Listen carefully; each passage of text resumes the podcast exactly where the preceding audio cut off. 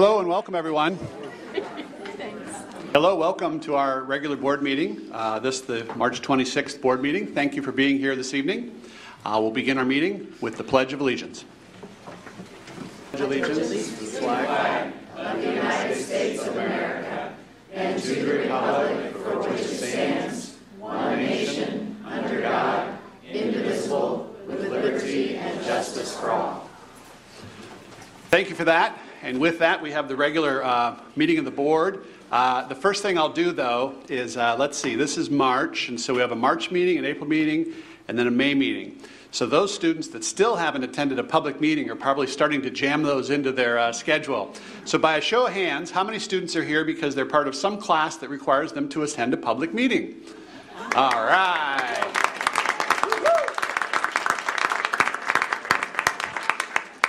So we did meet in January and in February. Um, no, we understand. Uh, with that, I'll turn to item B on the schedule, and that's the interim superintendent's report. Thank you, Matt. And so, uh, some really exciting news tonight. Scout Rice, a senior at Shawnee Mission East, earned a perfect composite score on the ACT. Uh, it's always fun to not only let you know about these, but to give the statistics around it. It's the highest possible score of the ACT exam. Perfect 36 composite is achieved by less than one tenth of 1% of all ACT test takers. Very special. Scout is not only an excellent student, she's also involved in a variety of activities at Shawnee Mission East, including the varsity drill team, the Harbinger cross country, and the IB diploma program. And I think we have for our two students video. When I found out about it, I was with my brother in my kitchen and I was on my phone and I looked at my score and then I screamed and it gave him a fright. I was surprised and it made me feel happy and kind of overwhelming because I never expected that. I'd like to thank my teachers and my friends, especially those in the IB program, because everyone's very supportive, and also my parents for being very supportive. I hope Scout's watching. We have a second student, almost unbelievable, who's, there you go, who scored a perfect ACT. Amelia Mullen, a junior at Shawnee Mission South. Amelia enjoys calculus, wood shop, academic decathlon, and the Latin Club. She participates in 4 H. She's exploring for her career the future in civil and mechanical engineering. And we also have a short video of Amelia, too.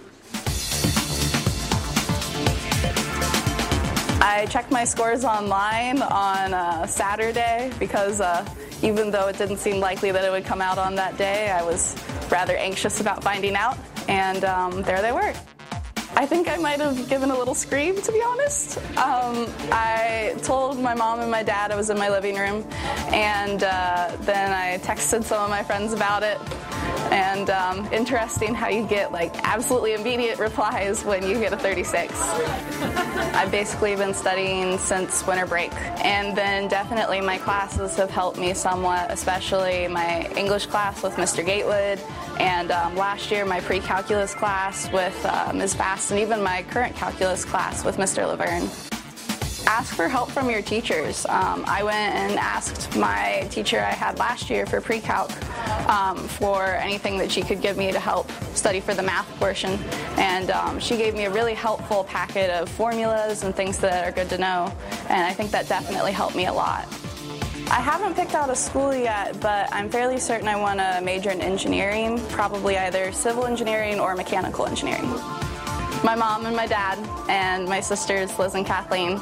And then all of my teachers I've had, but especially Ms. Fast, Mr. Gatewood, and Mr. Laverne, and probably Mr. Hodge too. Well, I've been asked that before, and I've told them only if it comes to the point where you can get a 37.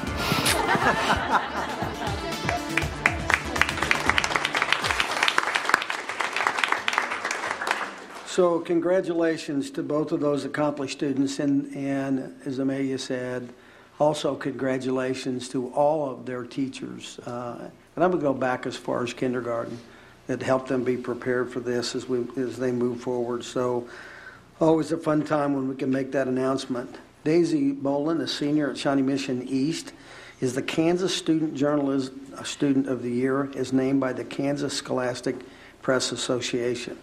Her work was evaluated by former high school publications advisors, university instructors, and professional journalists. She received a scholarship check for $1,250 as the overall winner. Boland's portfolio advances now to be judged at the National Journalism Education Association Committee that will name a national winner sometime in the upcoming April. Um, good luck, Daisy. Middle school students earned top honors at the recent Rube Goldberg competition uh, sponsored by Black and Veatch. Um, middle school, Indian Woods Middle School students earned the first place award and the People's Choice Award. Hocker Grove Middle School students earned the third place award.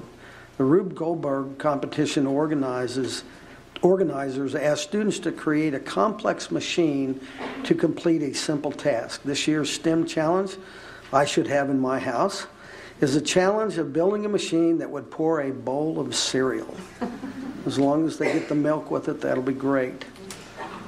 Three of our students will advance to the National Junior Science and Humanities Symposium in May. They earn the opportunity after taking part in the Kansas, Nebraska, Oklahoma Regional Junior Science and Humanities Symposium. In biotechnology and all Shawnee Mission signature programs, students who explore project based learning opportunities where students work on specific problem or project based or a complex challenge. To prepare for the competition, the students collaborated with professional mentors at Cerner, KU Med Center, and UMKC. We congratulate the following students who advanced to nationals. Lindsay, Lindsay Chavez, Shawnee Mission West and Biotech Signature Senior. Uh, Stewie Dolly Da um, Dalal Dalal Shawnee Mission East Junior, and Rachel Silverstein, Shawnee Mission West Biotech Signature Program Senior. So, congratulations to those kids and the excellence that they um, have been involved in. This was a fun one. Elementary and high school project lead the way. Students explore aerospace engineering together. We had somewhere in the neighborhood of 60 to 65 third graders from Comanche come over to uh, the Center for Academic Achievement the elementary students were studying flight as a part of Project Lead the Way launch module. They came over and they worked with students in the aerospace engineering program here at the Center for Academic Achievement. They explored air components, flight simulators, gliders in flight, GPS navigation, air traffic control, aircraft trim, and parachutes. Um, again, pretty amazing. I'm not sure that many of us were involved in those kinds of activities in third grade. Enrollment for our summer school enrichment program uh, classes vary, including art, music, technology, science, and theater. All children are welcome to enroll, whether they live inside the Shawnee Mission School District boundaries or not. The enrollment opens uh, open Tuesday, March 20th, 2018, and will continue to remain open until the classes begin this summer. Shawnee Mission Northwest Athletic Director uh, Angelo Giacalone was honored by the state organization as the District 3 Athletic Director of the Year by the Kansas Interscholastic Athletic Administrators Association. He was nominated by his peer and selected by a committee of former and current athletic directors. He'll be formally honored at the spring KIAA conference in April. Congratulations to Angelo for the hard work um, he does on a day to day basis to provide great opportunities for our students. Thanks go to him. ASD awarded Johnson County a $7,500 grant for unified recycling education and outreach. Um, I know Joan Levens would would be glad we received this, and I'm sure she's probably intricately involved in it. But these are partnerships between Gardner, Lenexa, Merriam, Mission, Mission Hills, Olathe, Prairie Village, Roeland Park, Shawnee, Spring Hill, Westwood Hills, and the Shawnee Mission School District. The kickoff meeting was held actually this afternoon, and they began to identify the campaign goals.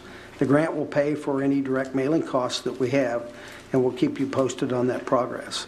I'm also happy to say, and we've reported this before, but we currently have all of our schools in our district that are participating in the recycling program. Uh, we're the only school district in the county that has 100% participation.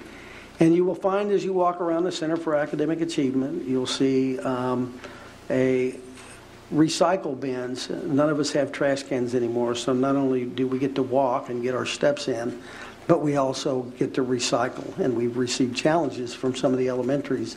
If we're not doing well, we hear about that. So thanks to Joan and all of her work and all of the work with um, our staff in the buildings. Our custodians do a great job with the program, um, and I'm very proud of that.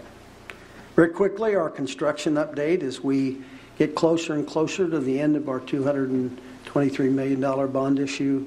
Our Lenexa Hills School is a little, Bob tells me, is a little bit ahead of schedule. That's correct. Uh, We'll have those, uh, that building rather than maybe in July, when when we normally get them, we hope by the end of May or in June, which will will allow us to transition.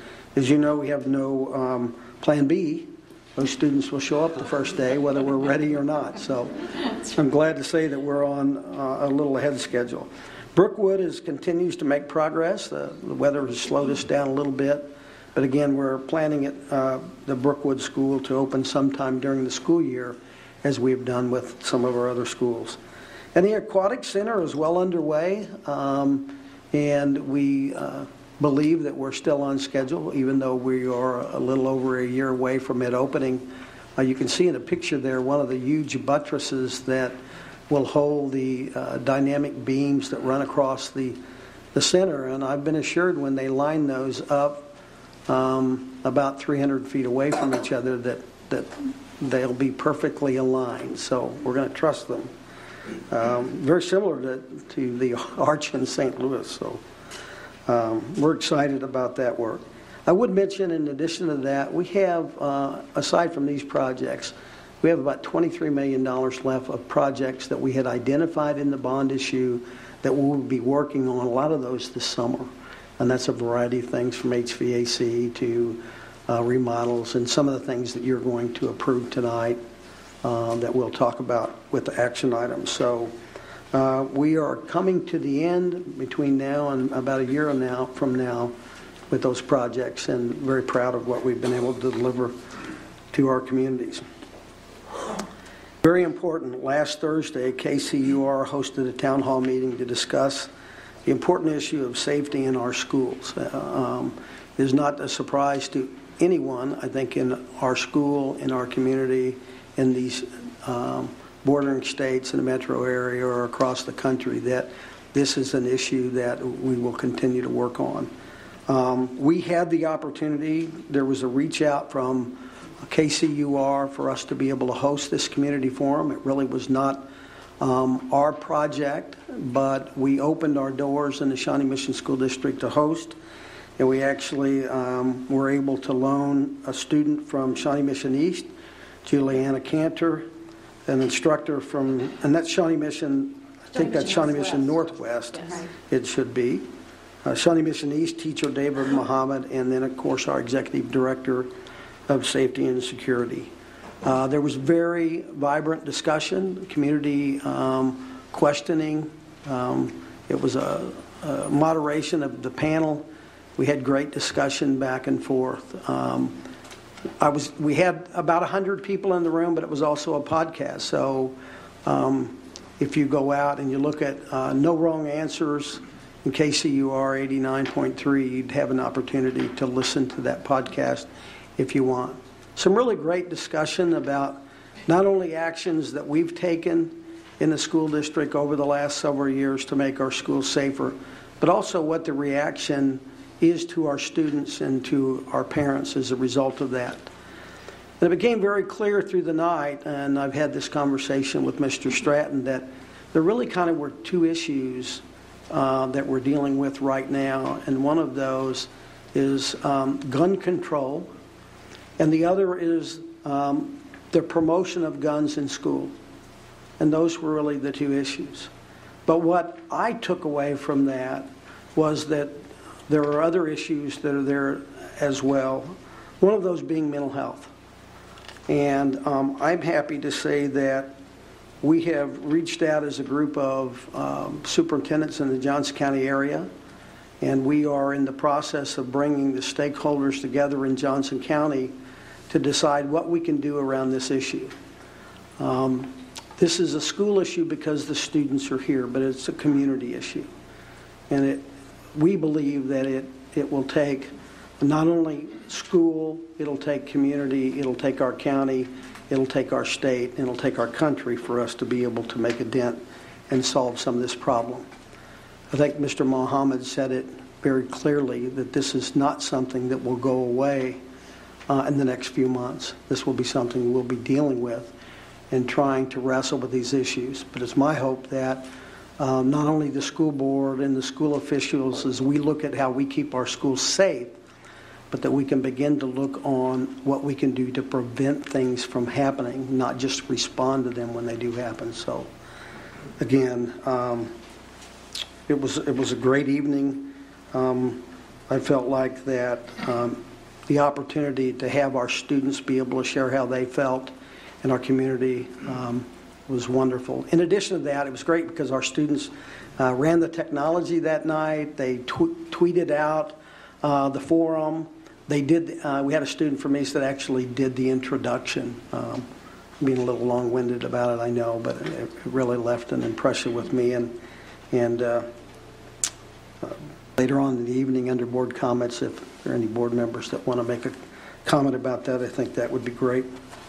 Leading right into that, following the tragic events in Florida, as you can imagine, uh, is not a surprise. The media are really interested in the Shawnee Mission School District and, and what we are doing um, around safety for students. John Douglas, actually, uh, who spent more than 45 years in, in, with law enforcement experience, has worked very closely with us to refine our protocol.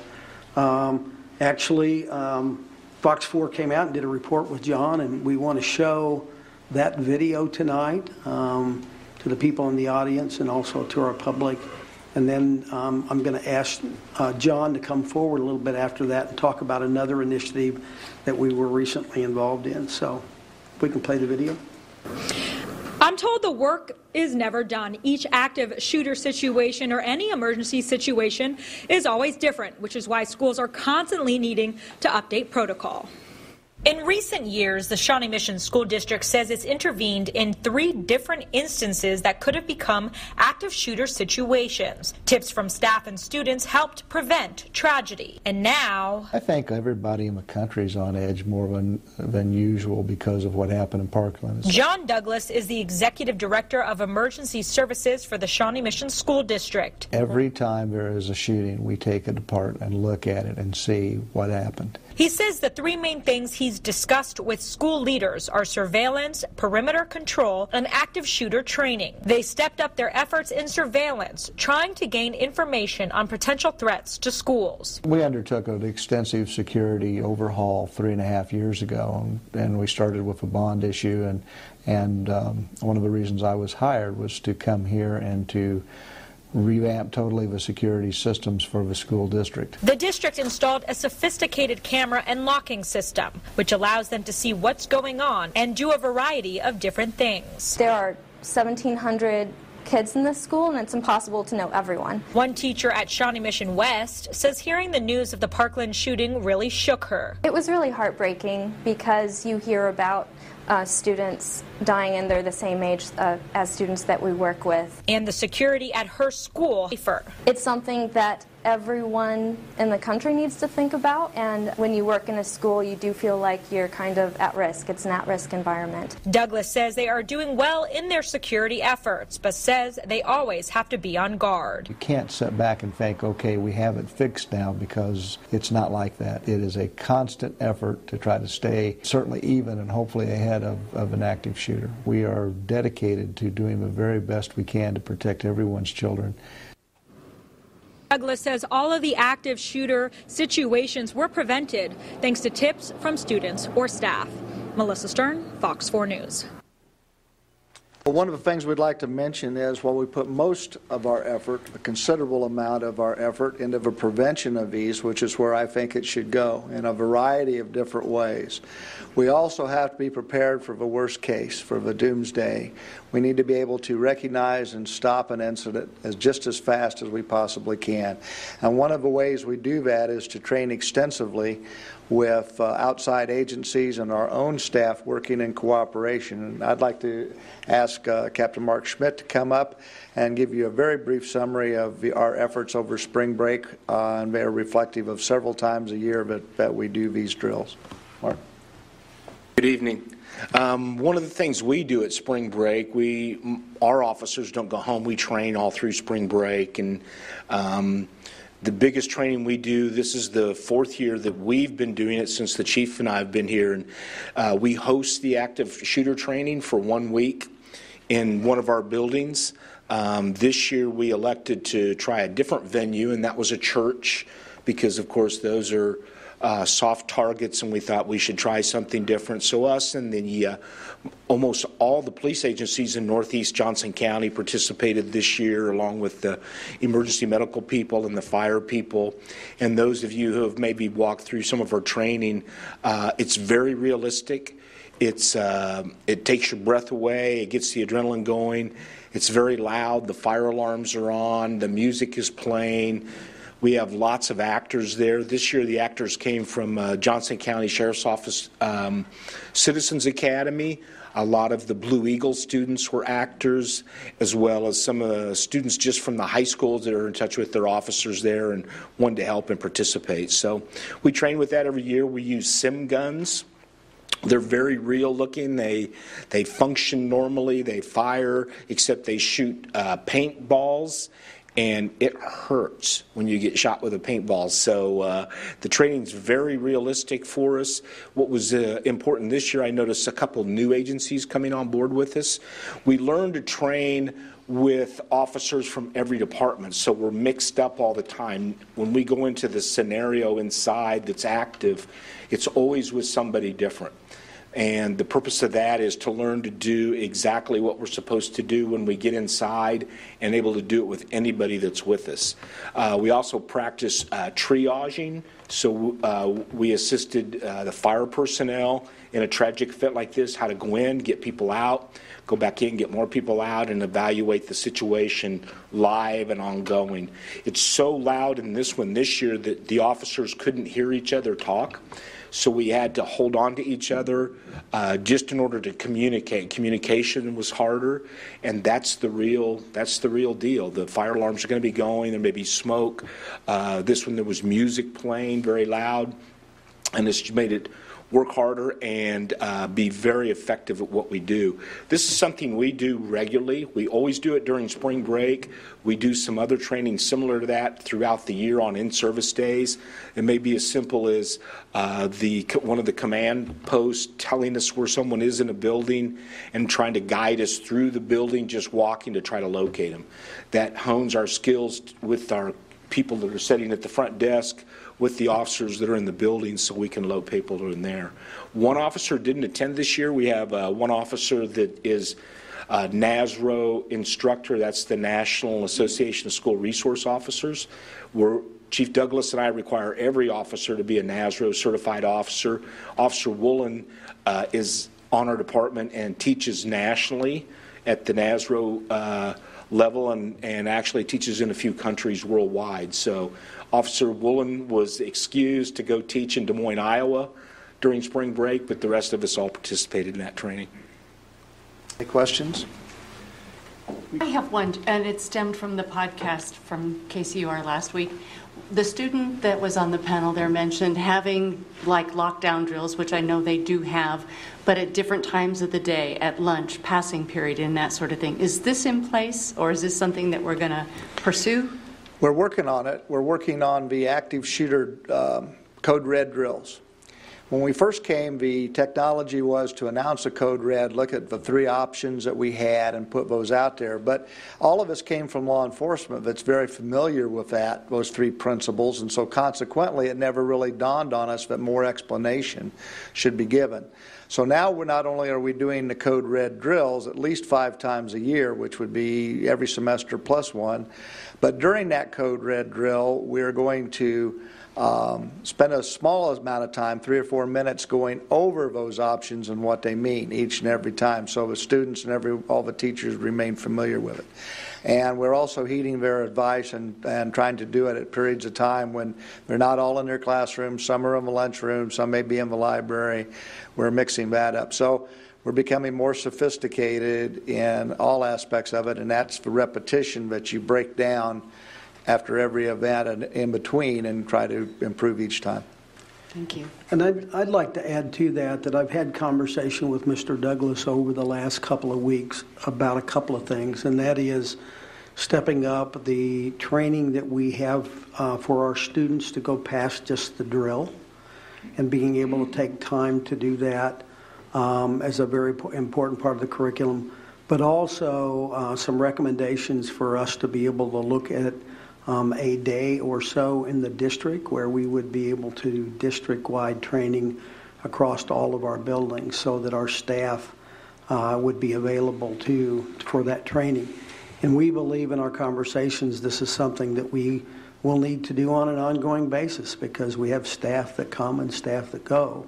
And all of our staff need to be aware of what the protocols are moving forward. So you will hear over the next uh, couple of months some dialogue that we'll have with our teachers with respect to some days for planning, uh, primarily for safety training across the district.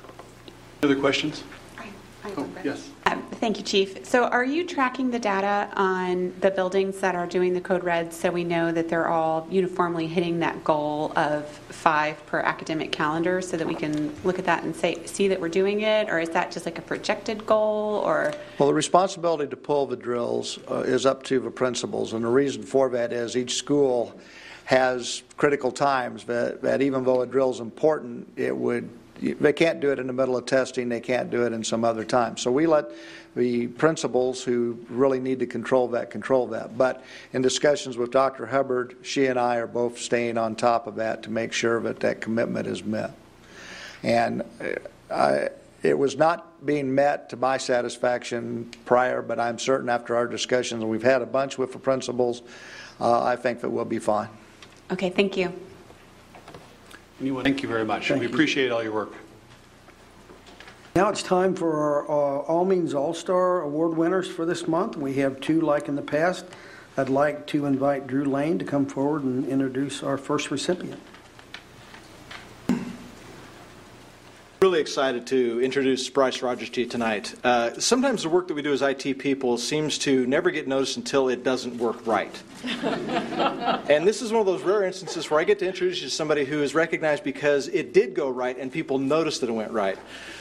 Bryce Rogers works as an A2 analyst for the ICT team. What does that even mean, right? So A2 means that he is he, he possesses a certain skill set that allows him to communicate readily with our field analysts as well as our customers and then translate some of that back to us when we're trying to develop solutions whatever and then translate the solutions we come up with back to the field but he also has his feet grounded squarely in troubleshooting. And, and so that's really kind of at the heart and soul of what he was nominated for this evening. He did a tremendous job of helping us troubleshoot some, some uh, problems with some assistive technology. Did a fantastic job. And I guess also you have to, you have to mention, you'll see this, uh, but Bryce is also a very, he's a great guy. He's a great guy. He's really nice to be around. He, he has, has a smile on his face. He has positive things to say. He's the kind of person you, you know you want to be around. And so, without any further ado, I think we have a video about Bryce. You know, he's always got a smile on his face. He's happy to see people. He's eager to help. He goes above and beyond to make sure that the, the solutions he offers uh, actually, you know, work well. Really, that's kind of why, uh, you know, Bryce is one of our shining stars, is he embodies those, those things for us. It's really nice to have a technician meet you with a smile on his face and willing to say, yeah, I'm ready to help. And Bryce is one of those kind of people. It makes my job easier at the help desk. It certainly, hopefully, makes the classroom easier for the teachers and, um, you know, gets everybody back on track and up and working. Last year at East, we were having some issues with a program called Tactile View, which is a math program that helps us draw circles and squares and other pie charts and different things on the computer. And Bryce said, I bet I bet it's a firewall issue.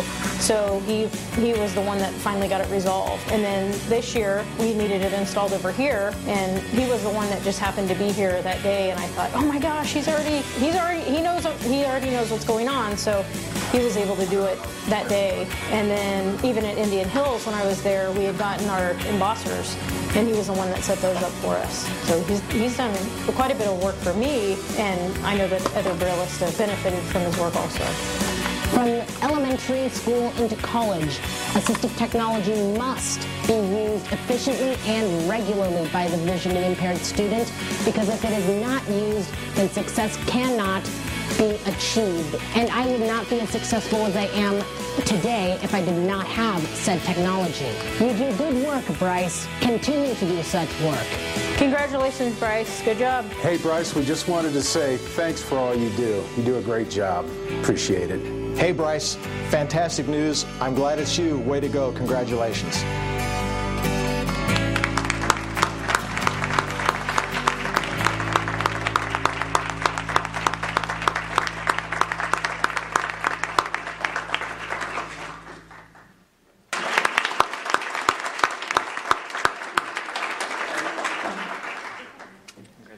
This stuff down. um, uh, thanks for honoring me with the All Star Award.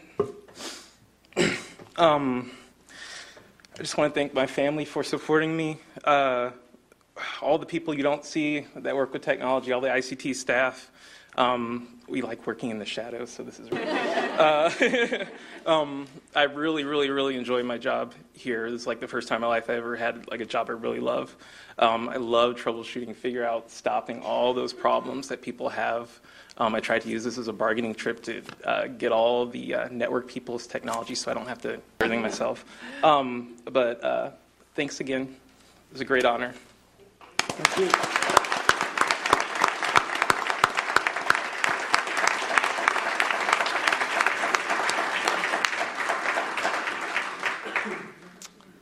Award winner will be introduced by Principal Teddy Penland at Blue Jacket Flint Elementary School. Teddy, if you come forward.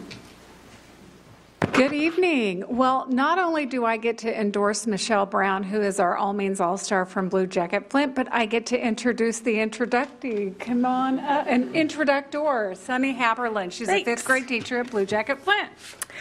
Michelle Brown's official title is instructional coach at Blue Jacket Flint. However, she does so much more. We recognize her as a mentor, listening ear, teacher, mathematician, presenter, a leader, a researcher, a reader, a technology expert, but above all, she's patient, reassuring, and kind, exemplifying what it means to be a Thunderbird and the recipient of this award. During Michelle's time at BJF, I'm not sure she's ever said no to anyone. Each day, students and staff are filing in and out of her office with a list of questions, from the simplest iPad questions to more complex questions about teaching strategies and analyzing data, that she works to solve with little delay and always a smile. She's willing to work with anyone classroom teachers, special education teachers, specialists, and students, no matter the level of proficiency. Students and teachers are consistently asking for help, but no question goes unanswered with Michelle. In her first year, she played an integral role in helping our school receive a $10,000 grant from Code.org to create a makerspace that she now leads. Monthly, Michelle creates lessons that can be completed in the makerspace, including coding activities with Dash Dot and Ozobot robots. Michelle aligns STEAM activities to the standards being taught in each of our classrooms. For example, the first graders designed ladders inspired by their work with plants that were then printed using a 3D printer and tested with Lego people. She's also assisted us in the implementation of Project Lead the Way, not only in our school but across the district. We collaborate to implement a robotics and automation unit in conjunction with ELA standards to create an engaging unit and successful science project. She digs into our standards with proficiency and our resources to gather materials to assist our instruction. Mich- Michelle assists us in finding high impact skills like understanding words and word parts to increase learning opportunities for our students.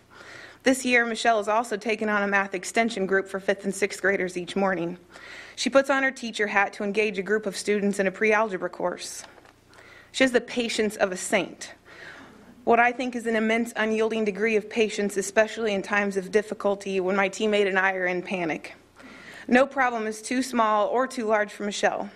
She respects us all, including the students, even when the problems may seem easy to others. Michelle is passionate about hands on experiences with our students. She's taken a leadership role with Project Lead the Way, Engage New York, Trauma Smart, our incredible makerspace, just to name a few. Michelle's open door policy makes her one of our favorite teachers and leaders at Blue Jacket Flint. Because she respects the contributions of everyone, this award going to Michelle is easy, and we're proud to recognize Michelle this evening as the All Means All Star.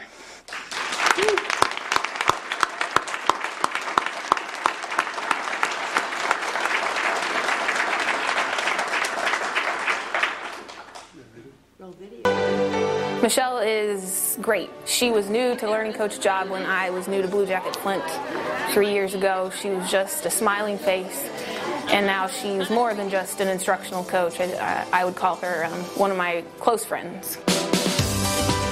She is the definition of all means all. She gives everyone dignity. No question is stupid to Michelle.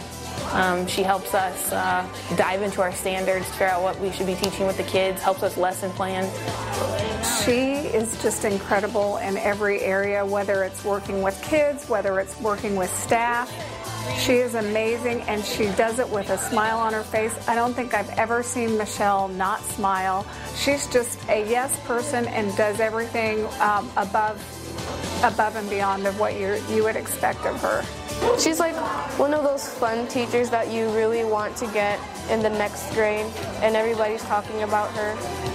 She teaches you by showing you, and I like it because after she shows you, she lets you do it too, and she makes sure you understand what you're doing.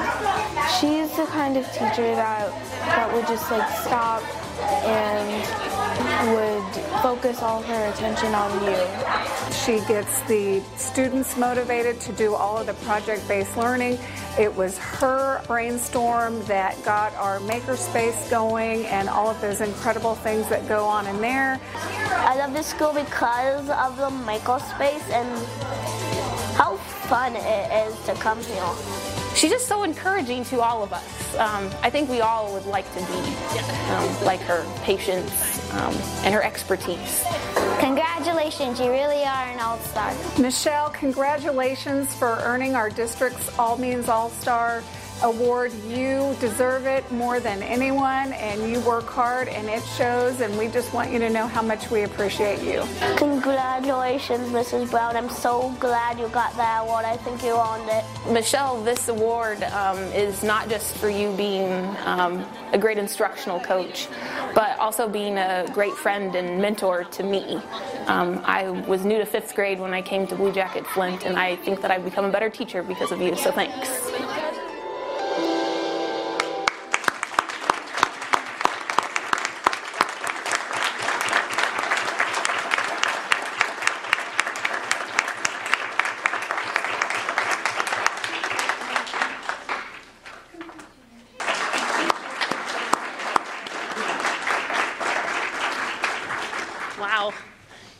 Was really something. So thank you.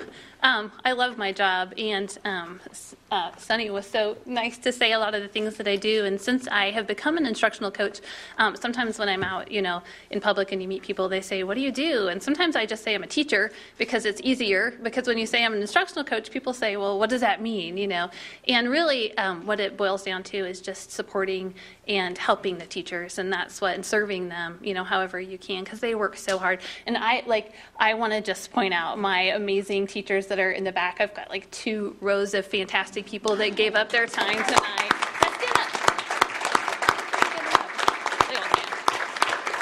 But they give up their time tonight to come and support me, and that's the kind of people that I work with, and that's what makes my job easy and why I love it. So thank you so much for this tonight.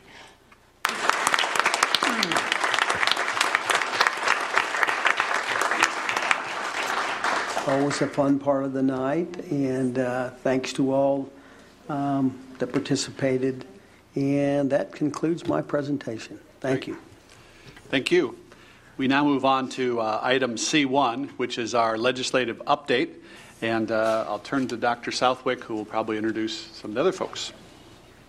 So, Dr. Stuart Little, our active lobbyist, been a little bit busy in Topeka lately with all of the news that we've had. Um, we, just a reminder to the board, we have this as a standing position on our agenda as a presentation from Stuart to give us a monthly update. And um, I know some of what he's going to talk about tonight, so um, I think it'll be interesting to hear it and to get some of the reaction from the board. So, Stuart, thanks for being here. Happy to be here. Um, thank you. I'll uh, go over kind of where we are uh, and talk about some specific bills and some of the issues that are going on.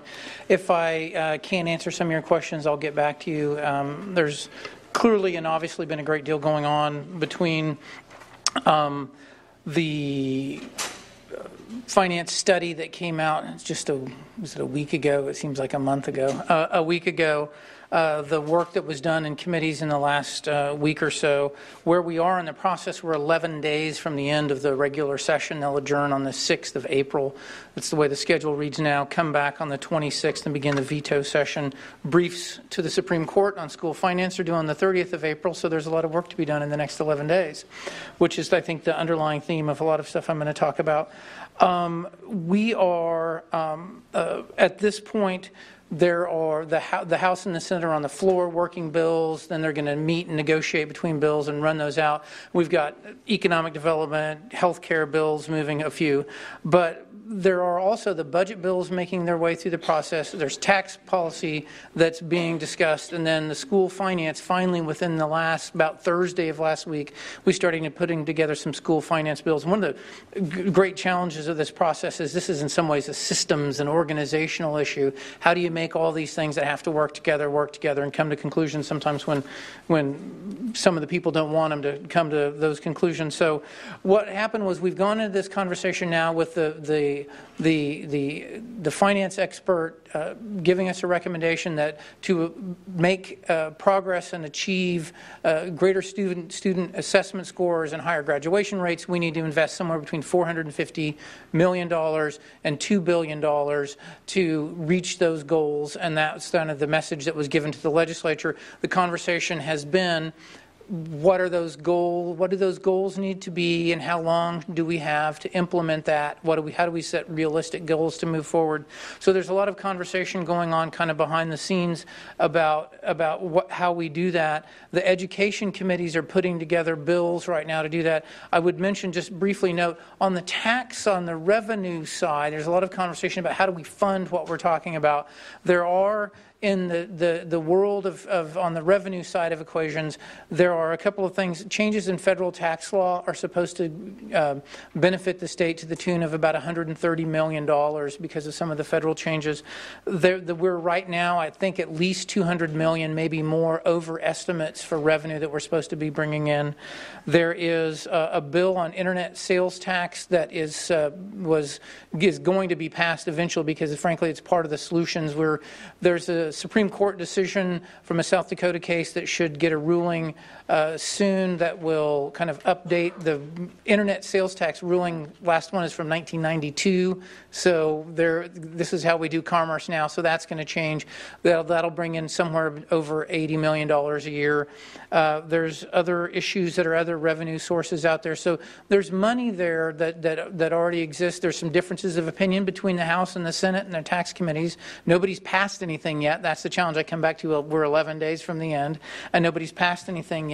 So we're kind of in the process now of of sorting through what's going on in the in the the the education committees, and I'll talk about that. Revenue and tax and the budget are going to work their way through, but um, I'll talk a bit about a few of the, the, the issues that are coming up. Uh, the, one of the, the first things that I would mention, I think following up on Mr. Douglas's conversation, there's been some attention paid to the, the House Bill 2789. There's a companion bill, Senate Bill 454, which is uh, which are the bills that would uh, deal with uh, guns and, and teachers and school safety, described as a school safety program. I would note this all began when there was uh, an, an, effort to implement a, a, gun awareness, gun safety program that began in a bill early in the session after the Parkland shooting in Florida that was pulled back and they revised, oh, we need to have a broader perspective on, on school safety. And that bill, 2773, which has, uh, which has a much more limited scope, but it allows, it allows a school, a gun safety education program, but it can be of your choosing. It doesn't have to be any one specific program as long as it's an evidence-based practice. excuse me, it also allocates $5 million for security upgrades, uh, has uh, coordination with the State Department of Education. That bill is up on the House floor for debate tomorrow, 2773. That bill came out of committee. But more significantly, House Bill 2789, which was kind of the bigger version when they sat down, the folks that are interested in this put this legislation together. It's going to have a requirement that the State Department of Education coordinate security planning, can coordinate standards, that uh, you all would have to have a, a, security plan in consultation with local law enforcement. Many of these things are done already, and I understand that. But it would also create, most importantly, within the concealed carry process, it would create a special endorsement that uh, someone with training could obtain, and then they would be able to carry concealed on a, in, a, in a school district uh, if the, the, the district so authorized. It has provisions that would attempt to prohibit an insurance company from being unfair in the rates it would set for a school district that allowed those that practice. It would have the firearm safety, like we've talked about as well. I think it, it does also include the language uh, in it that would presume negligence if you did if a district did not uh, have teachers or staff, I should say, that would have those permits. Um, I would note that um, the committee met this afternoon. Those of you that like transparency see how this. stuff. The committee met this afternoon in a hastily announced conference and went through the uh, the provisions of the bill. Basically, it's a staff briefing. What happens every time there's a bill, and they uh, so the staff, their staff, brief them on the contents of the bill. Bill done first and foremost to free up time tomorrow for a conversation uh, for for folks coming to testify. But it was it was interesting to note the room was full of uh, of uh, insurance industry lobbyists, and the conversation was along the lines of let's figure out some way to. Everyone's realized that the, the, the presumptive negligence is the is a is a negative issue, and so there's going to be some con the, some con we're, we're arming people to have that's the wrong metaphor. We're preparing people to uh, be able to address those issues when they come up, and that's uh, sometimes how things go in Topeka. And um, I, I, will note for the record that uh, uh Dr. Atha is going to appear and provide testimony, and, and Mr. Stratton, I believe you wanted to have some comments about that. Yeah, uh, the committee meets tomorrow morning at 8 a.m and uh, we've been uh, we've all been asked to provide testimony, and so we got together this weekend and put together testimony that was due at 8 a.m. this morning. I'm going to read an excerpt from the testimony that Dr. Atha will provide tomorrow. And this testimony is in opposition of House Bill 2789. House Bill 2789 has been clearly described by the others testifying, and we are aware of the provisions of the bill. We have no objections to the development of the standards in the planning. We, however, oppose the creation of the special endorsement to license to a license that would allow staff to carry a concealed weapon in schools. We are also opposed to section 15E2 that threatens to punish school districts with enhanced financial burdens if they fail to arm teachers. In the Shawnee Mission School District, the safety and security of our students is paramount to ensure a productive learning environment. Both teachers and students must feel safe. In the Shawnee Mission School District, we, we've designed and implemented a state of the art security plan. We did this without the threat of a statute asserting, asserting negligence, without arming staff, and without statewide standards or plans.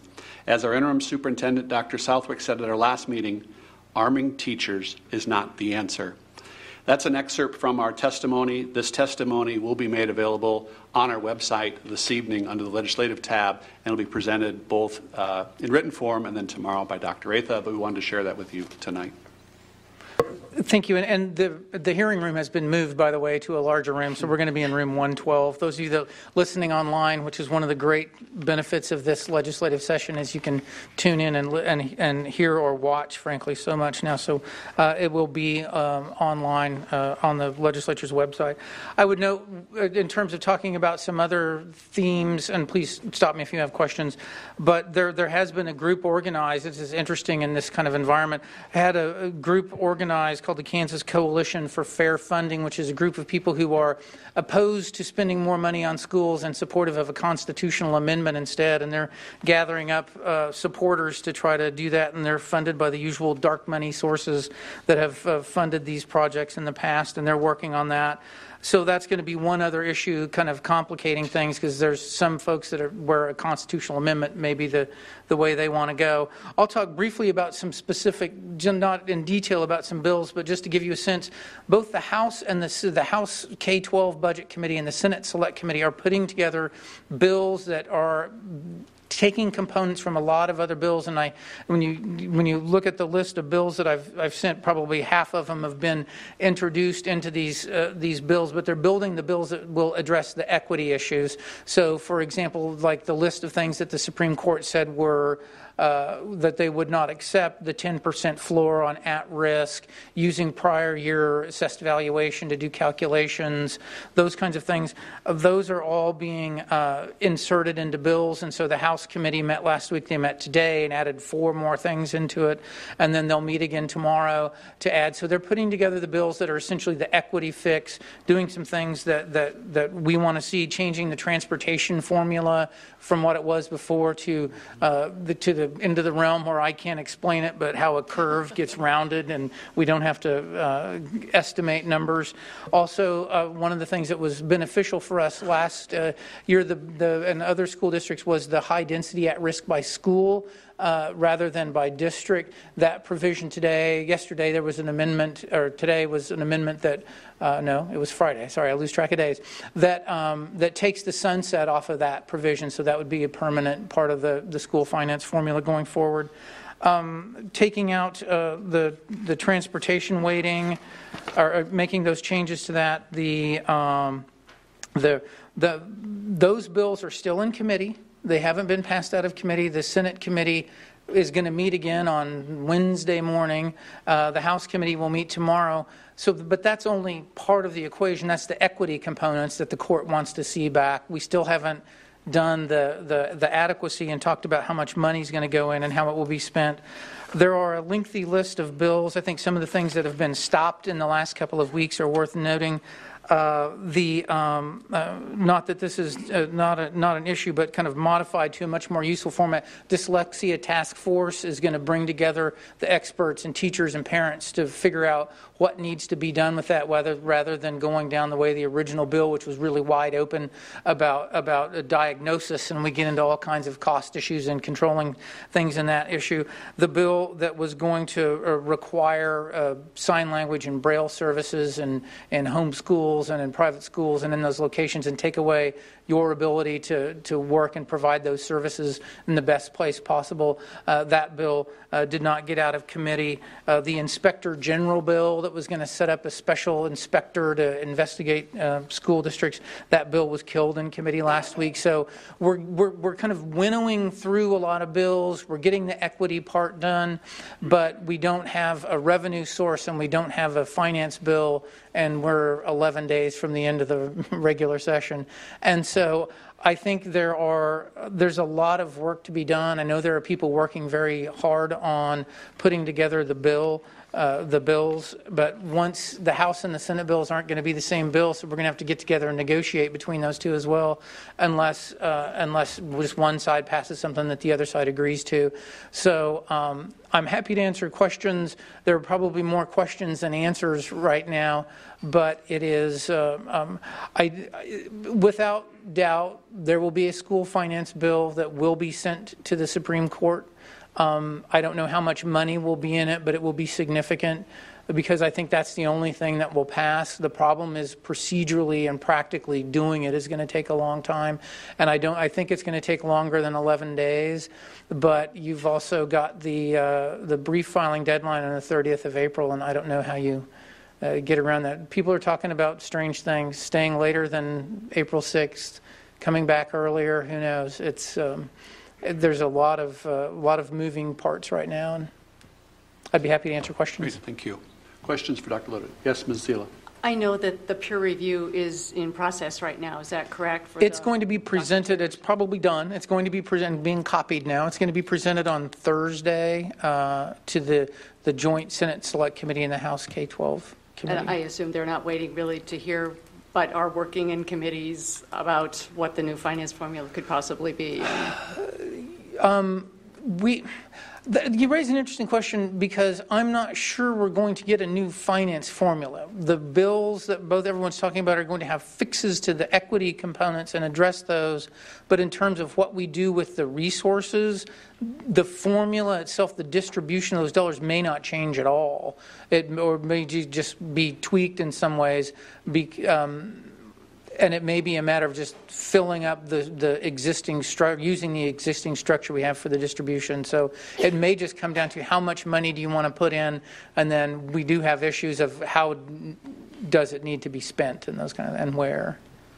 Okay, thank you. We get down to these last two weeks or four, what message do you think would be most prudent for those parents and patrons who are kind of following along to communicate to their state legislators? I mean, there's, you know, you, you talked about a variety of bills and issues that are being processed. Is there any one particular message or focus that would be most useful for our parents and patrons to, with our state legislators?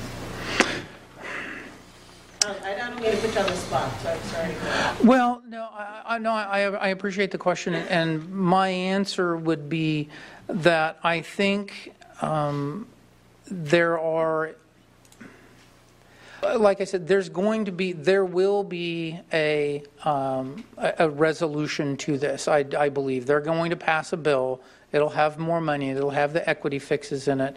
Uh, it is, it is going to be something that and, and that's part of the challenge to do advocacy in what is a very time compressed now and a very confusing part of the legislative session. It's easy in January where the hearing's scheduled next Thursday and you can come in, and it's much more difficult now. I mean, social media has changed that a, a great deal, and there's a great deal of, of sharing of information that will help keep people in, uh, engaged and, and let them know what's going on.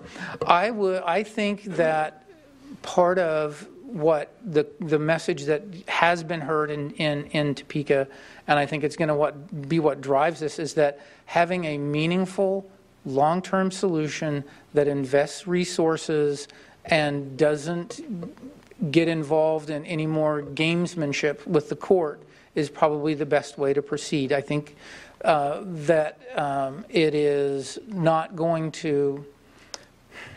It's, it's one of those kind of things where the conversation has become the, the legislature either is going to have to appropriate something and figure out how they want to do it, or somebody's going to do it for them, and that's and that's the court.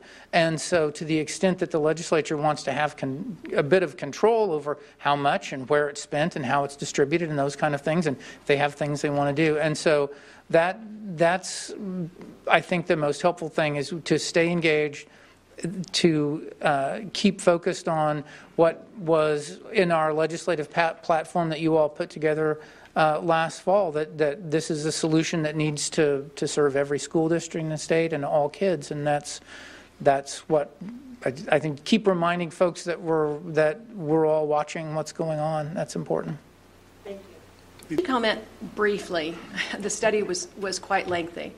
But it's my understanding that um, the, the study found that, number one, um, that we are very efficient in the state of Kansas, if you could comment on that, and also the positive correlation between money spent and student performance. Right, and that, that was affirming in part what everybody knew was there's a relationship to investment of resources and performance, and they did a great job of, of, of, of calculating out over time if you want to achieve certain levels on student assessments or graduation rates, whatever your, your measures may be, that it takes resources to do that, that, that there's a ratio, even a 1 to a 1.5 ratio of reaching some of those, uh, uh, those objectives. And so that was uh, affirmation of that, which we've seen in other studies.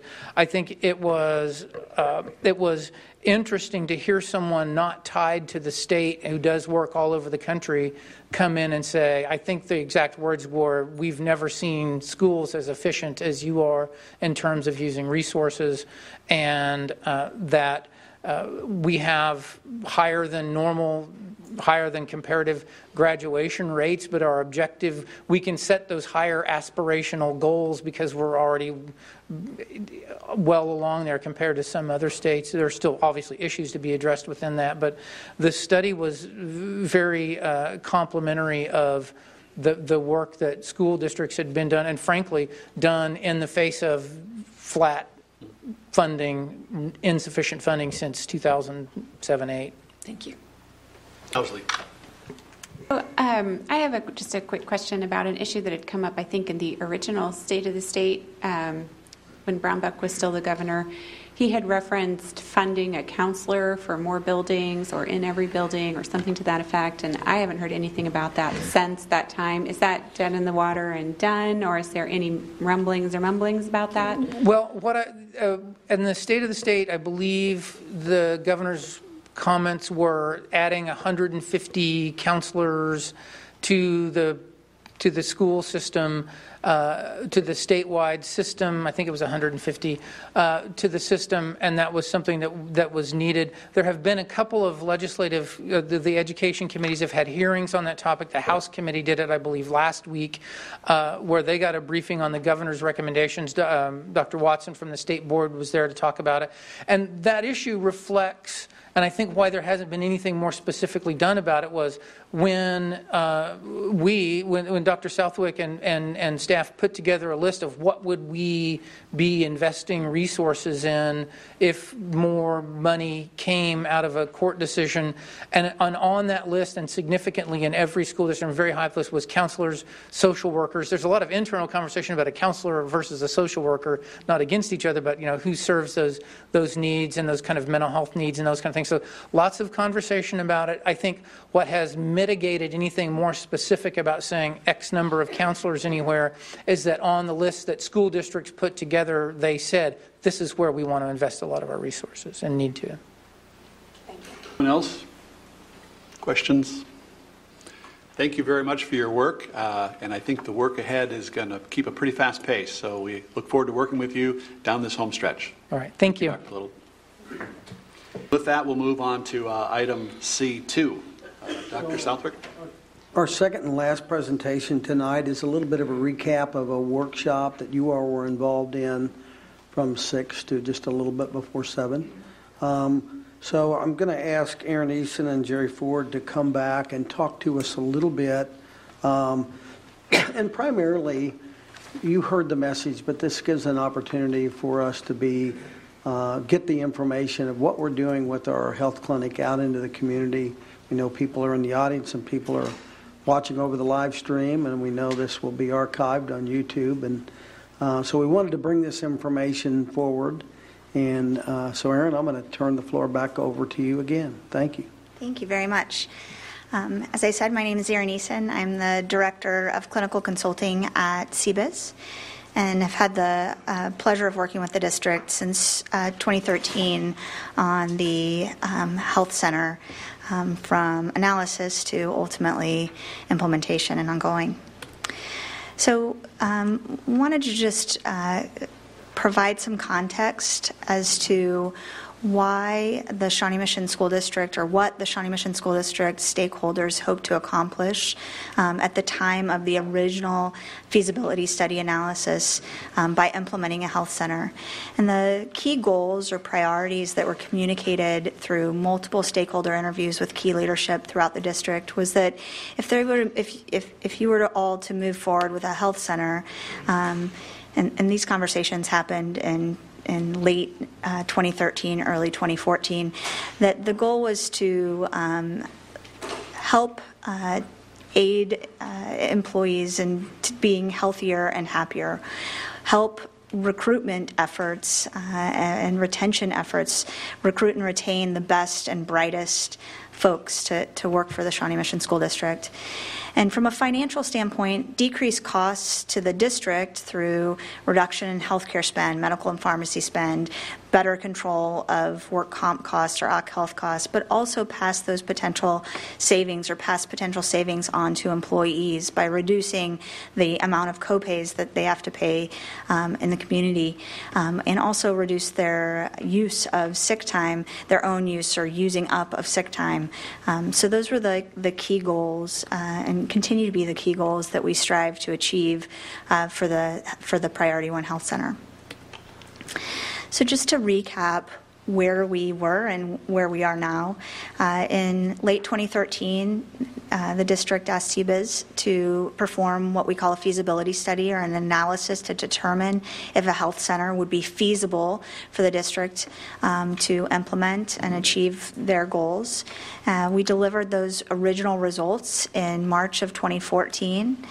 Um, and at that time, we made the recommendation that the district certainly could, and we would recommend them moving forward. And that was um, that was uh, accepted. And uh, at the time, though, in 2014, there was a lot of change occurring, um, particularly from an infrastructure standpoint, and that's really the beginning of the project uh, for the Center of Academic Achievement, which ultimately, um, the vision of that was that it would be a, a, perfect place to house a health center, a fitness center, and the services that ultimately um, uh, were, were uh, started here, and that it made more sense to focus on that very large project and then start to build the projects that would ultimately um, reside.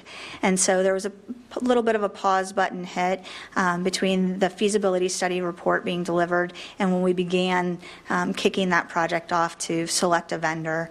Um, that RFP process began in June of 2016 when we began, began to develop the RFP and receive results in ultimately doing uh, finalist presentations and reference site visits to the end of February of 2017 when Marathon Health, who's going to speak in just a minute, um, uh, was selected and the contract was negotiated.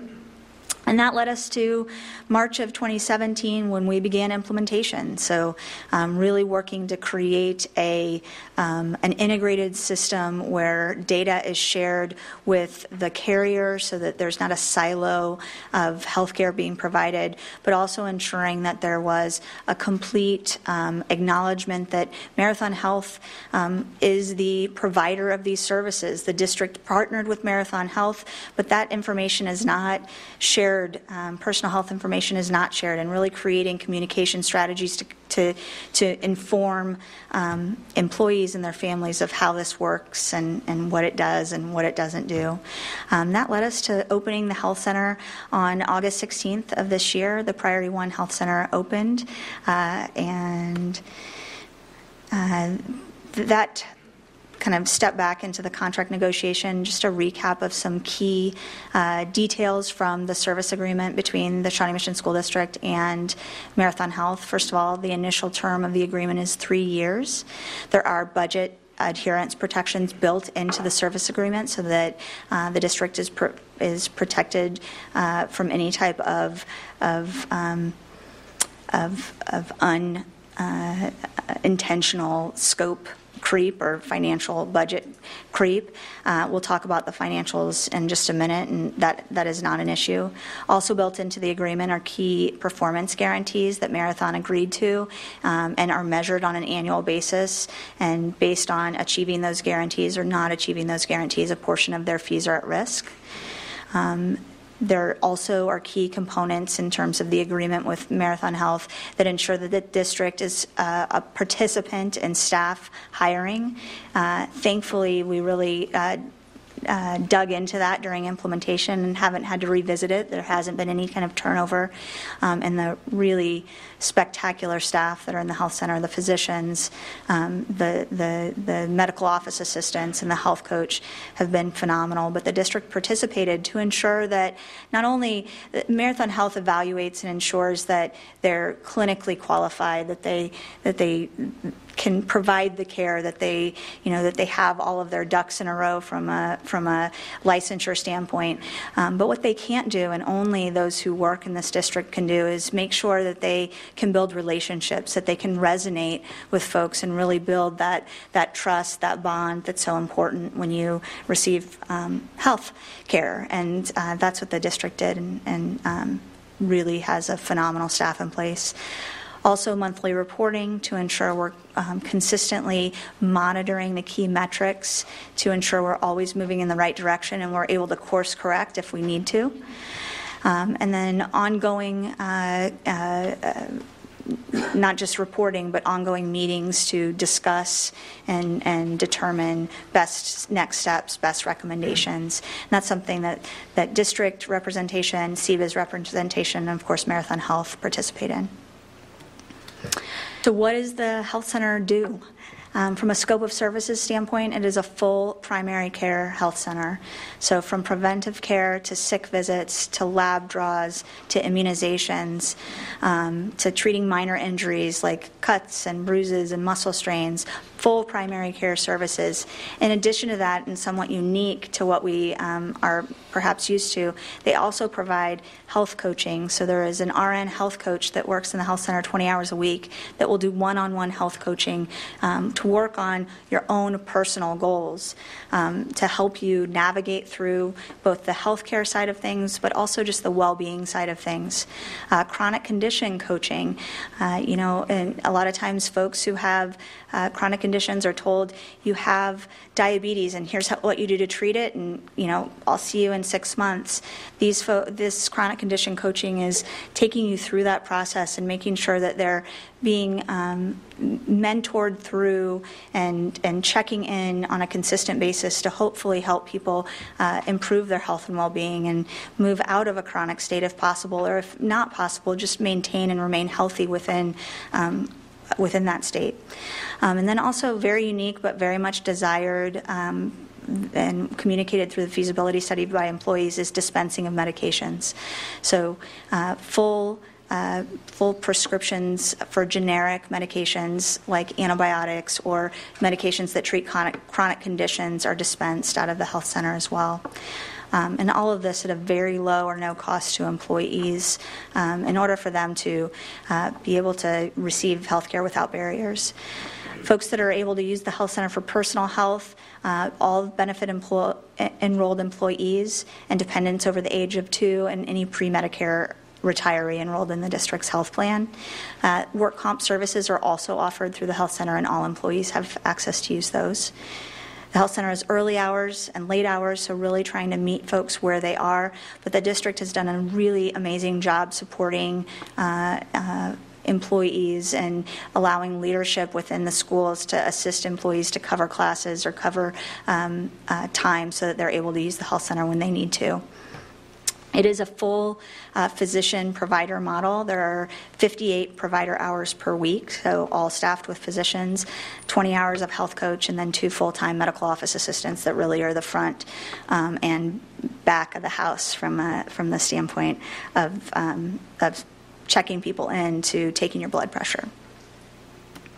From a financial standpoint, and we monitor this again on a monthly basis, projected uh, startup costs were a little over $200,000. Uh, we were right on budget. Uh, projected clinic year one is just a little under 1.3 million, and as of six months in, we're slightly under that budget at 49%, right on track for where we expect to be on budget for the for the entire cl- uh, health clinic year.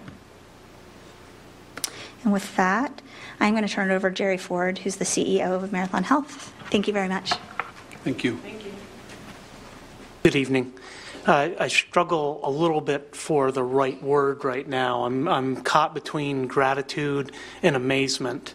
And, and I'll start with amazement. Uh, when I first started interacting with Shawnee Mission School District and Dr. Southwick and Dr. Sumner and Shauna and Tammy, I was just amazed at the spirit and intent behind how they wanted to go about starting this great service for your employees and their dependents and for the district. I didn't think I could be any more amazed. Uh, then last fall, I came out and attended uh, the foundation breakfast and saw students in action and faculty in action and was just so impressed with what this district represents and what it brings. And then tonight, sitting in this audience and seeing the All Stars, Bryce and Michelle, and how moving that was and their care and concern for fellow employees and the students, it's, it's just plain remarkable. And Amelia, I believe, was the ACT 36 who said, uh, I'll take it again if it goes to 37. Well, if it goes to 37, I'm quite sure somebody from Shawnee Mission School District will achieve it. So I dare the board to raise it to 37. Uh, I wanted to take a second to talk to you a little bit about our company. Our company is called Marathon Health. Uh, our code name is Marathon Health for Life. And part of the reason we label ourselves that is we exist solely in the space of taking care of employees and dependents of employers and trusts. We are not in the retail world at all. We work specifically in this space to try to help individuals achieve their best health and live their best lives.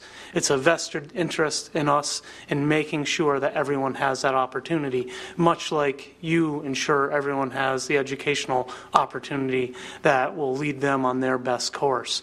So, in doing this, what we want to focus on is three primary things making sure the patient has the best possible experience with the healthcare system they could hope for, making sure healthcare outcomes are measured and achieved, and making sure we're lowering the cost of service for the individuals who receive the care as well as the organization provided it.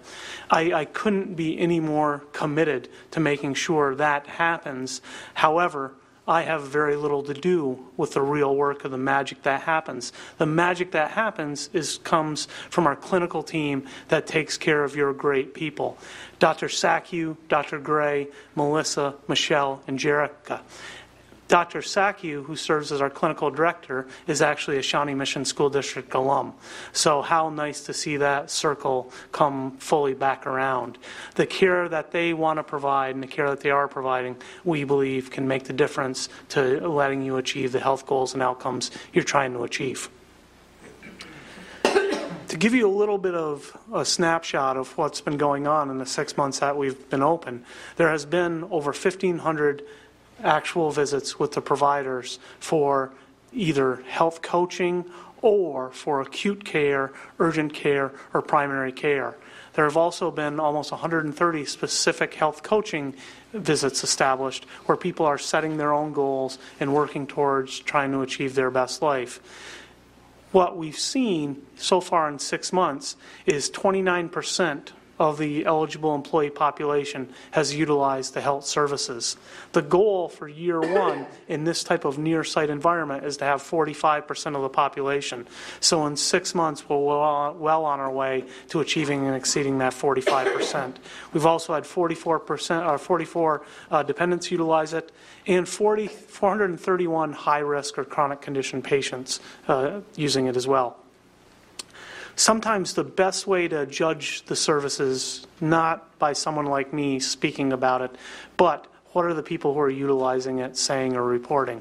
So, in the point of service surveys that are administered after the visit, with 51% of everyone having a visit responding to the great survey that the CBIZ folks, Aaron and Caitlin, have administered and put in place, we're rating about 99%, uh, 97 and 99% on most of the areas surveyed from a satisfaction perspective or as we like to say, 99% is probably similar to how often Kansas is in the NCAA tournament.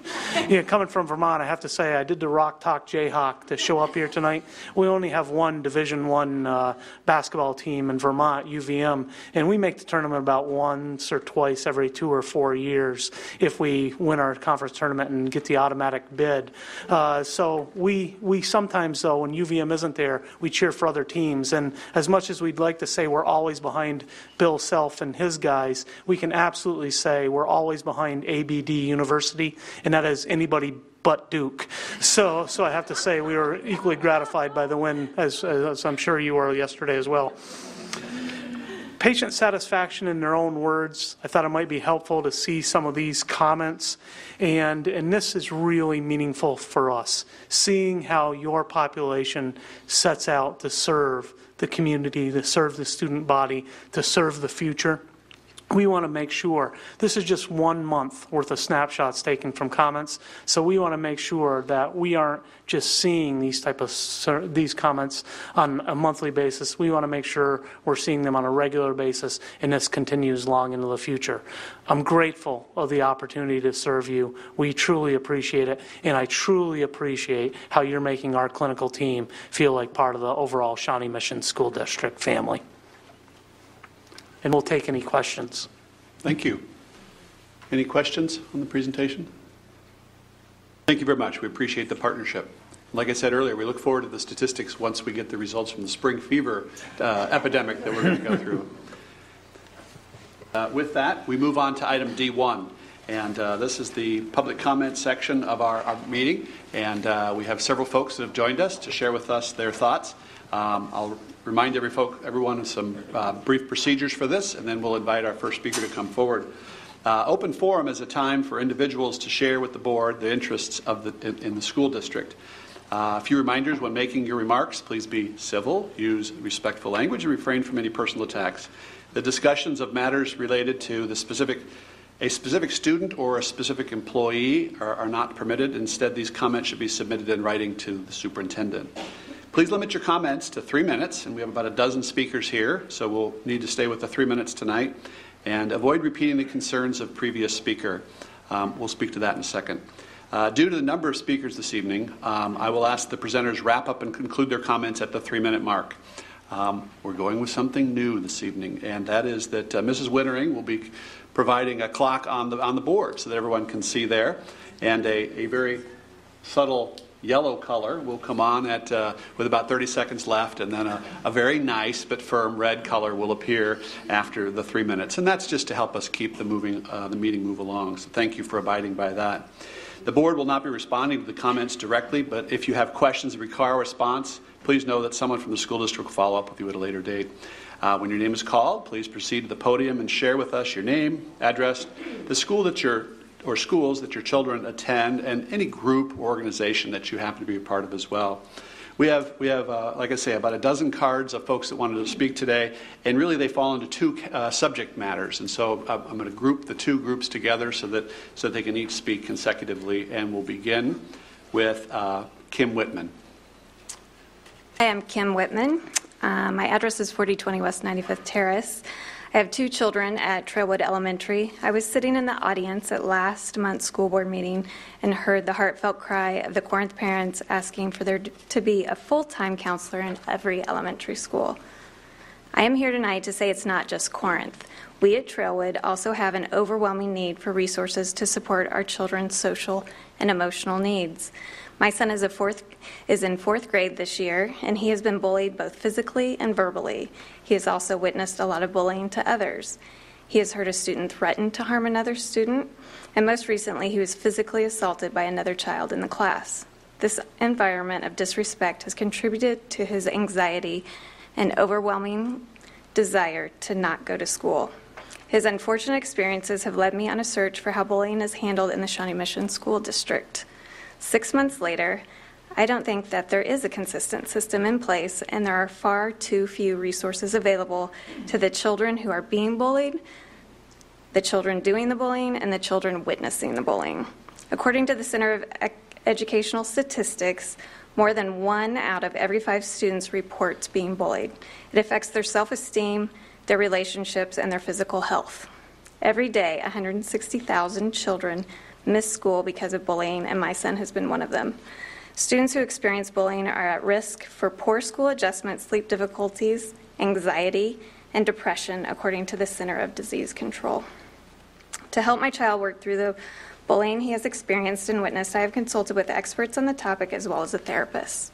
I arranged for Synergy Services to come to Trailwood and do anti-bullying workshops in each classroom and even uh, an evening workshop for parents. What I've learned is prevention is key. Studies have shown school-based bullying prevention programs decrease bullying by 25%. So why doesn't Shawnee Mission have a bullying prevention program in place at all their elementary schools? Why did I as a parent have to organize this effort?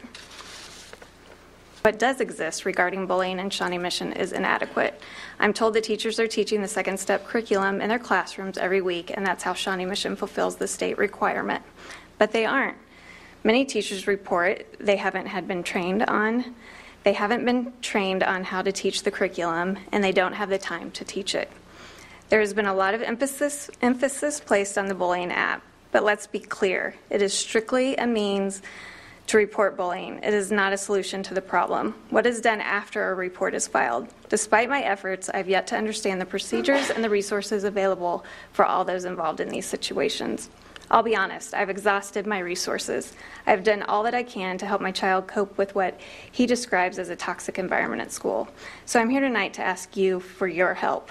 Please implement a bullying prevention program as well as better procedures and resources for children involved in bullying situations. And please provide a full time counselor in every elementary school. I Thank you. appreciate your time and I thank you in advance for following up. Thank you. With that, we invite Elino, sorry if I butchered that, uh, Gray.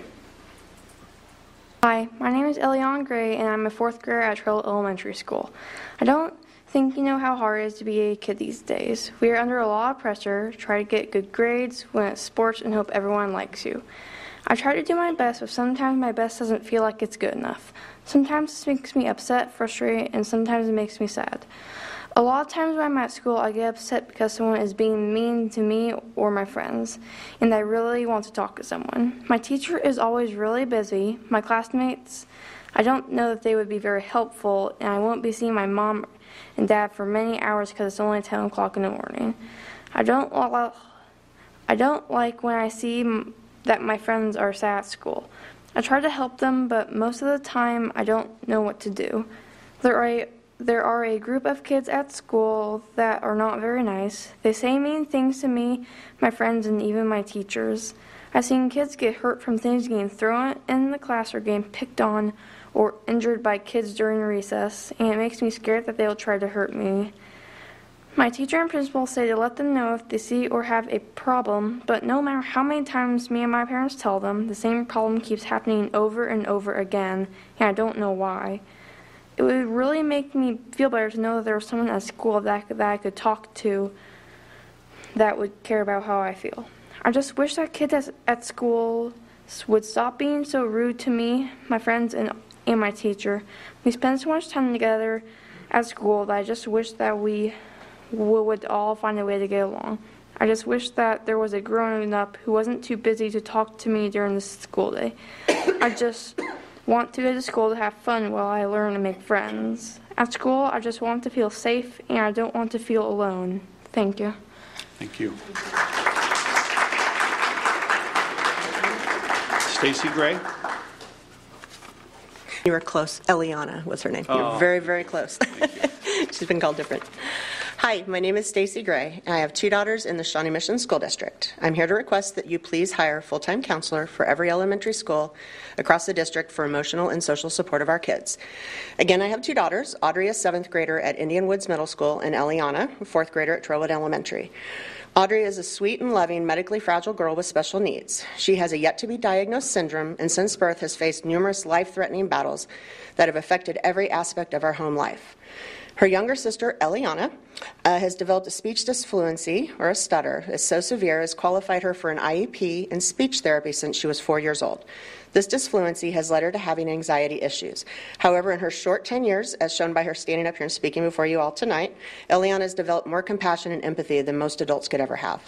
We all know kids can be mean. Luckily, Audrey requires full time assistance from a para while in school, allowing her a form of protection from harm for many of her peers. However, Eliana's had a different experience. Unfortunately, she's been teased teased for stuttering, for having a sister with special needs, teased for caring too much, for being too helpful, and also for being too tall. Every day we send our, kids to school with the hope and assumption that they will be safe and supported. Over the past few years, a source of anxiety for Eliana is not only when she herself is harassed, but when she witnesses her friends and even her teachers being emotionally or physically hurt.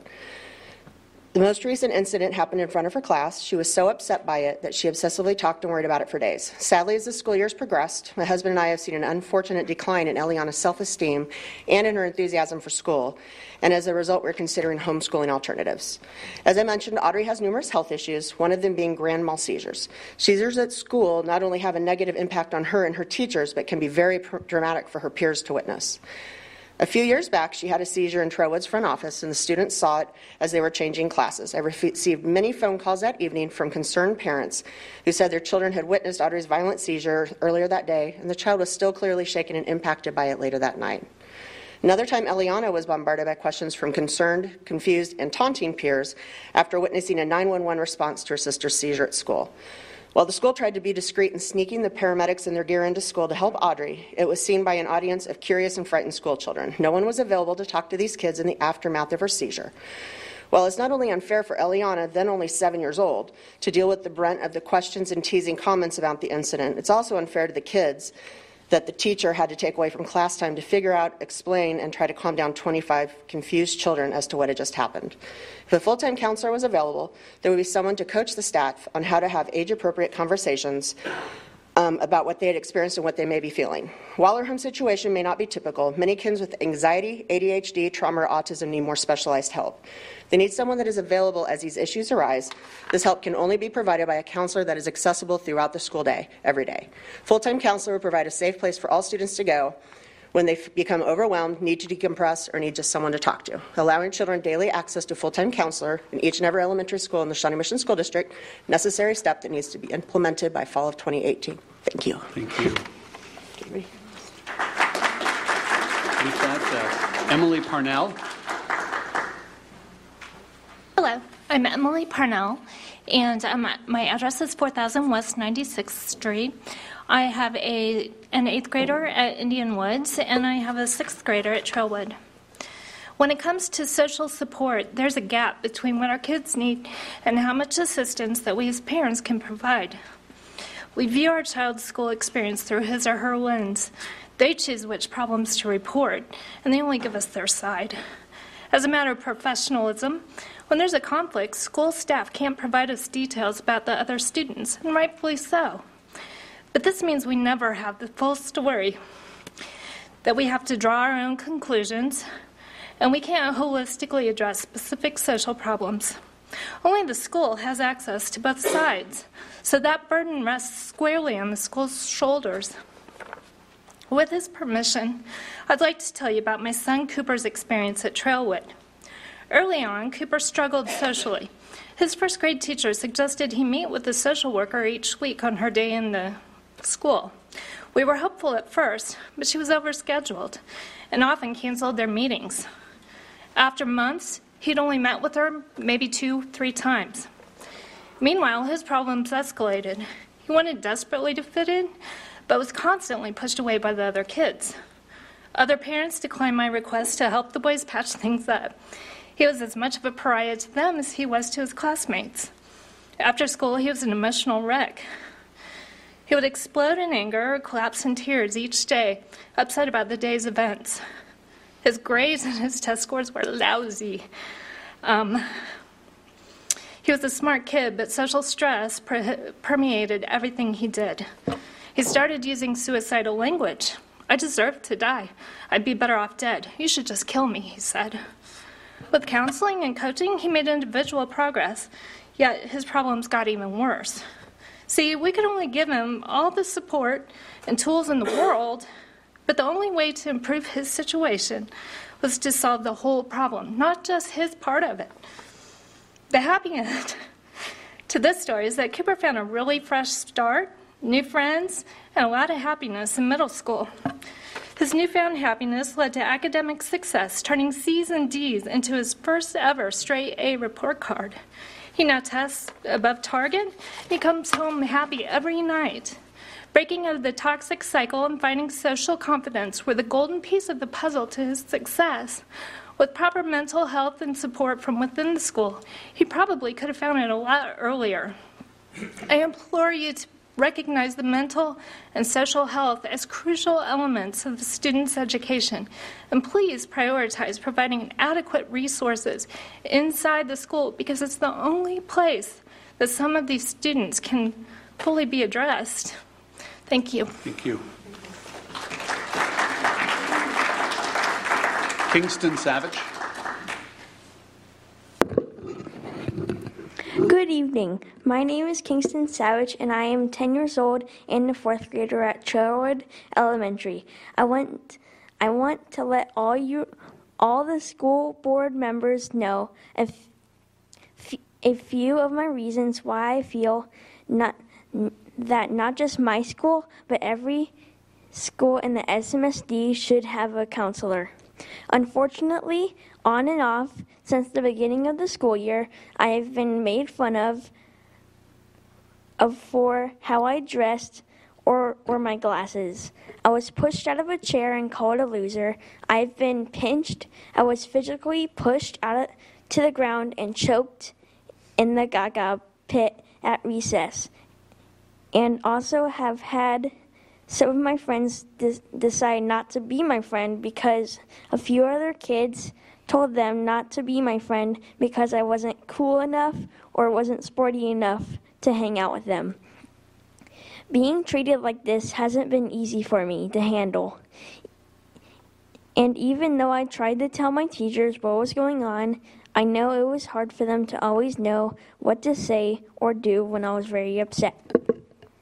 After my mom told the principal about me being bullied and not want me to and not and me not wanting to go to school anymore, I did fill out some bullying reports. I will say that yes, my principal was good at listening to me, but even even he could only do so much to help me. Other than other than talking to the kids that were bullying me and trying and trying to get them to stop. I'll admit my feelings of being sad, lonely, and even angry got the best of me, and I and I got and I had even thought about not wanting to be alive anymore because of what was happening to me at school. And just it was just too much for me to handle at just 10 years old. I thought about I thought about how I was going to hurt myself so, so I wouldn't feel so sad on the inside anymore on a daily basis. Even though my parents and older brother did their best to love and support me at home, I really wish I could have talked to someone at school other than my teachers or principal. When the bullying was happening, I know that my teachers and, and principal are busy doing so many other great things to get us ready for the future. But I also need someone I can talk to about my life in the present. I hope you can take what I just said to heart and seriously consider putting in a counselor at, at every SMSD school. I know that I am one of many kids who could benefit from, t- from talking to an adult other than our principal or teachers, someone that is, is also trained on how to help kids like me. I seriously thought about killing myself because I felt like if I felt that if I wasn't alive anymore, the bullies will finally leave me alone. Thank you for your help. Thank you, Kingston. Kingston, I want you to know that tonight you are the coolest kid in the Shawnee Mission School District. Thank you for being here.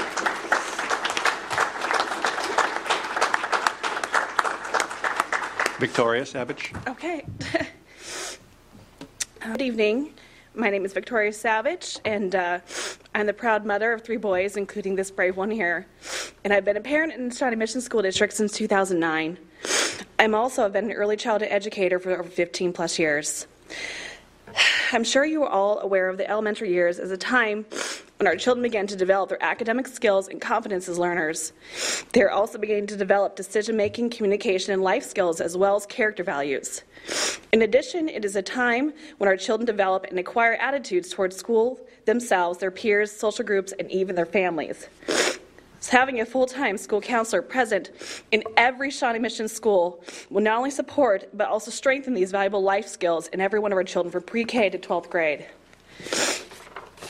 Sorry. The following are some of the many benefits of having a full-time school counselor at every school. Number one, school counselors are trained to catch students they may otherwise fall through the cracks. More importantly, school counselors are trained to identify and address the needs of our children before they become a major problem. Our children can encounter a wide variety of problems, but they don't always have the resources and experiences to handle the situations effectively. School counselors teach students how to process problems and identify solutions and or teach them positive coping skills. It should also be said that school counselors are often the only mental health resource available to 10 plus million school aged kids with a mental illness. Number two, school counselors are also trained to be proactive and not reactive. For example, putting up drunk driving posters after a student dies might feel like a step in the right direction, but it does nothing to stop the death. Identifying issues and implementing program before a tragedy is the goal of a school counselor. Reacting after the fact is merely putting out the fires, and the damage is already done. Yet having a full-time counselor present in every school in this Shawnee Mission School District can help prevent the damage in the first place. Number three, having a full time school counselor in every school allows a trained professional to be present to address all issues related to our children's social, emotional, and behavioral development. Some of these issues can be as mundane as being excluded from the lunch table to even something more extreme like self harm. This will then free up our teachers and administrators to do the work they are trained to do. It will also generate benefits for all kids in the classroom, even those who aren't seeing the counselor for the direct interventions. In addition, it is extremely challenging for educators who are not trained in these type of issues to be effective. Number four, a full-time school counselor will provide continu- continuity of care for our children by connecting with them and observing them on a daily basis. This would build trust and greatly increase the chances our children will come to them in not only times of sadness and frustration, but also times of joy. Our children are far less likely to report a problem if they don't think the adults will help them, and they are even more unlikely to report a problem if they think the adult's response will make the problem worse. It can be as simple as the counselor greeting our children as they walk in the doors each morning, checking in on our children and their peers during lunch or recess time, and even seeing our children off as they leave for the day. And finally, number five, even teachers with the best intentions can become swamped and feel overwhelmed from time to time. They are under a lot of stress due to budget cuts, pressures from state testing, and overcrowded schools. A full time counselor would be a great asset for educators by providing assistance and necessary resources when situations arise. The bottom line is this providing a full time counselor in every school in SMSD would be laying a solid foundation for our children from the inside out. Thank you so much for your time. Thank you.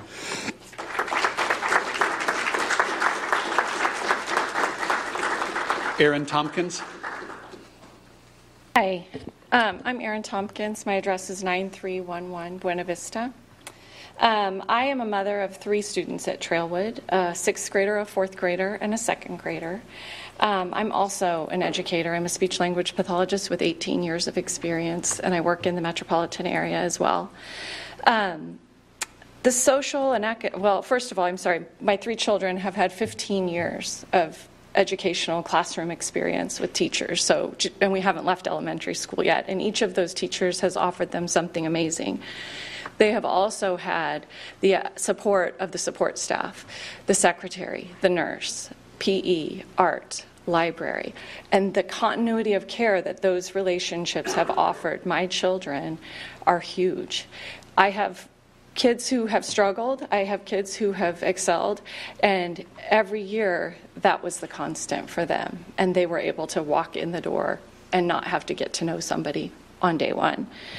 Um, I feel that we need to address the continuity of care with a mental health provider, and I'm for a counselor or a social worker. And I understand that you guys have to provide evidence based practice.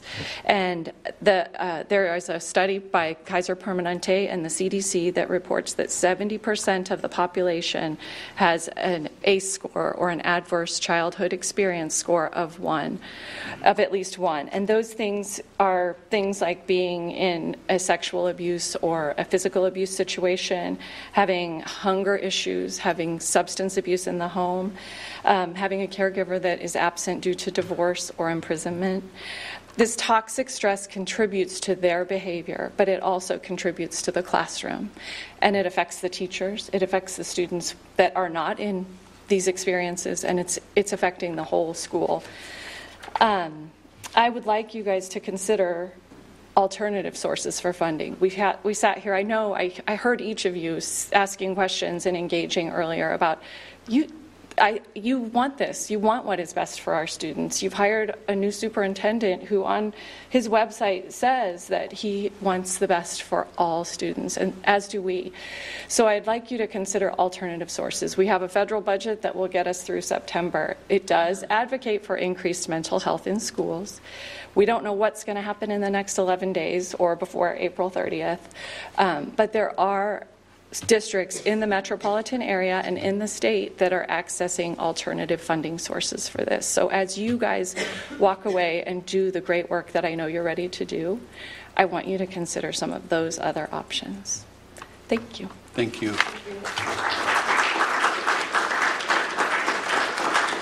Jan Bombeck.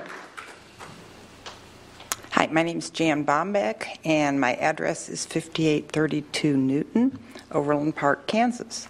And I guess I'm the first of the librarians. I'm not a counselor. um, I spoke two years ago at Open Forum when the district renamed three district libraries innovation stations and devalued the librarian position by hiring non certified librarians.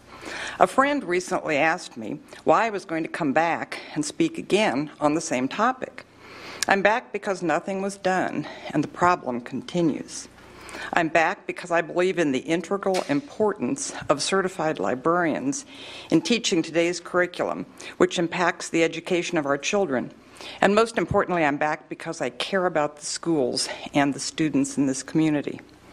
The only response I got from the board following my remarks in May of 2016 was a letter from the board president stating that I should have addressed my concerns to my principal and not the school board. I was disheartened and confused by this response, feeling my concerns had been dismissed and the administration was unaware or disinterested in this issue. However, the administration's position on librarians became clear in the summer in an article in the Kansas City Star. A member of the current administration, when asked about the importance of librarians, said, Now that students have digital resources in hand, no longer do I have to get up and walk my class to the library. This statement shows a lack of knowledge for the need of a certified librarian to help locate and interpret that digital data. Later in the same article, they said it's really more about the skill that an individual brings than it is about certification. As a society, we confer awards, degrees, and certification to signify the time, money, commitment, and skill set someone gained through professional training. In fact, recently the patrons of this district indicated their desire that our new superintendent have a doctorate degree. Last week, I spoke with directors of library services from Blue Valley, Olathe, and Kansas City, Kansas. Each spoke of the importance of and their commitment to hiring only certified librarians for their elementary, middle, and high schools. Certified librarians are integral to the success of schools and students, as indicated in thousands of articles published in statistical research journals. They cite increases in literacy, test scores, and book circulation. Just a few of the benefits of hiring a certified librarian. In fact, just recently there was an article in the Kansas City Star featuring librarians, and it spotlighted the circulation at Shawnee Mission Northwest, which had doubled under the direction of a certified librarian. The article failed to mention, or more probably was not aware, that at the same time there was a 14,000 book decrease in yearly circulation at an elementary school in their first year without a certified librarian. 44 out 44 schools in the Shawnee Mission District, seven of them are staffed by non certified librarians. As a district that has prided itself on top notch standards, I feel this is subpar and an embarrassment. In fact, the new Lenexa Hills Library that was featured at last month's board meeting will be filled with thousands of new books selected by a cadre of certified librarians, but it will be staffed by a classroom teacher, not a certified librarian. My questions are why, in light of current research statistics and the example of other area districts, is the practice of hiring non certified librarians continuing?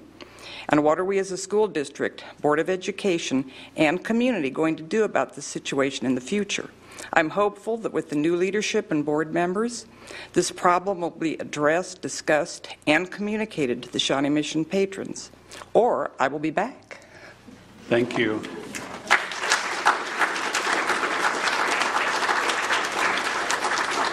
Jen Salvo Eaton. My name is Jen Salvo Eaton.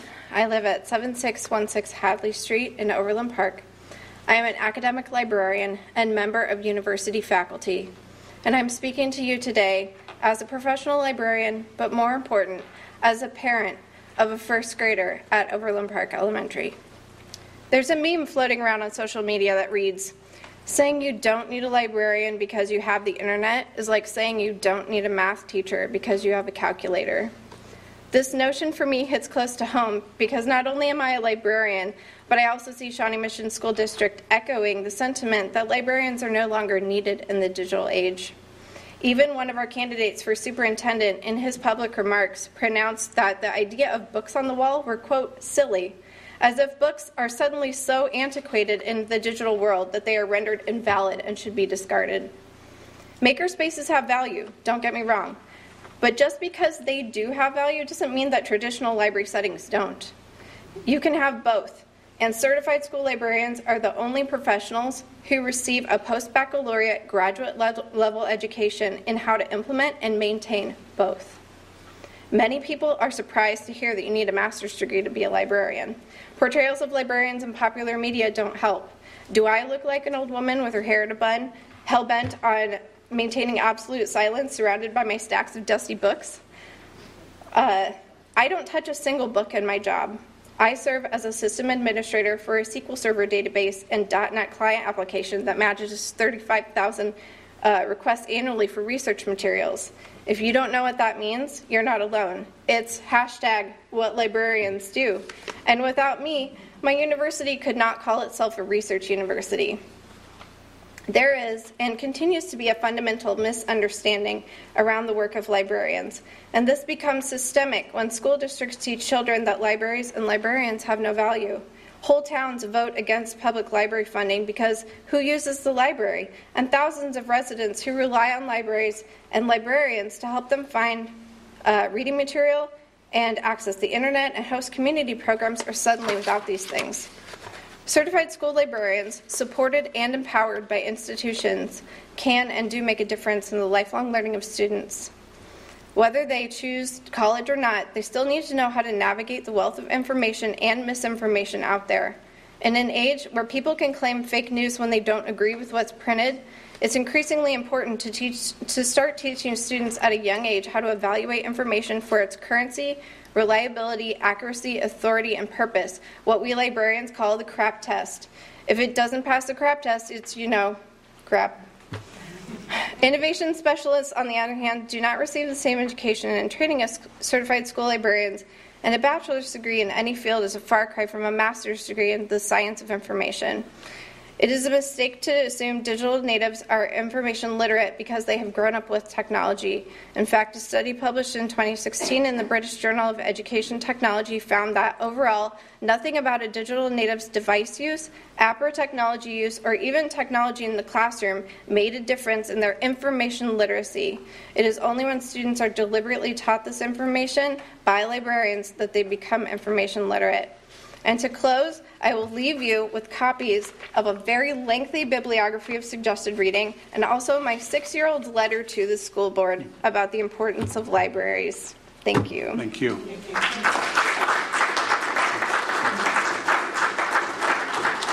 Jennifer Bowles.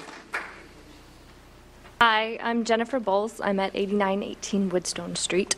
Um, I am the proud mom of a first grader at Sunflower Elementary, and I'm here to ask uh, that Shawnee Mission School District commit to hiring the best. And as numerous studies have shown, I believe uh, you were just given a big stack of them um, from Jen Salvo Eaton, uh, that means hiring certified librarians.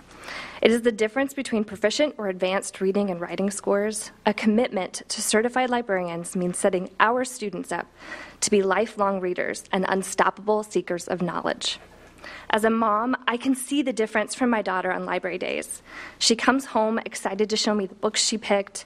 She's fortunate enough to have a certified librarian with a master's degree in teaching her how to find the answers to her questions, how to encourage her love of reading, and how to discern good information from bad. That is the, ho- the power of hiring the best, most qualified librarians. There's a reason that Darcy Swan specifically mentioned Gary Strout last month as a rock star.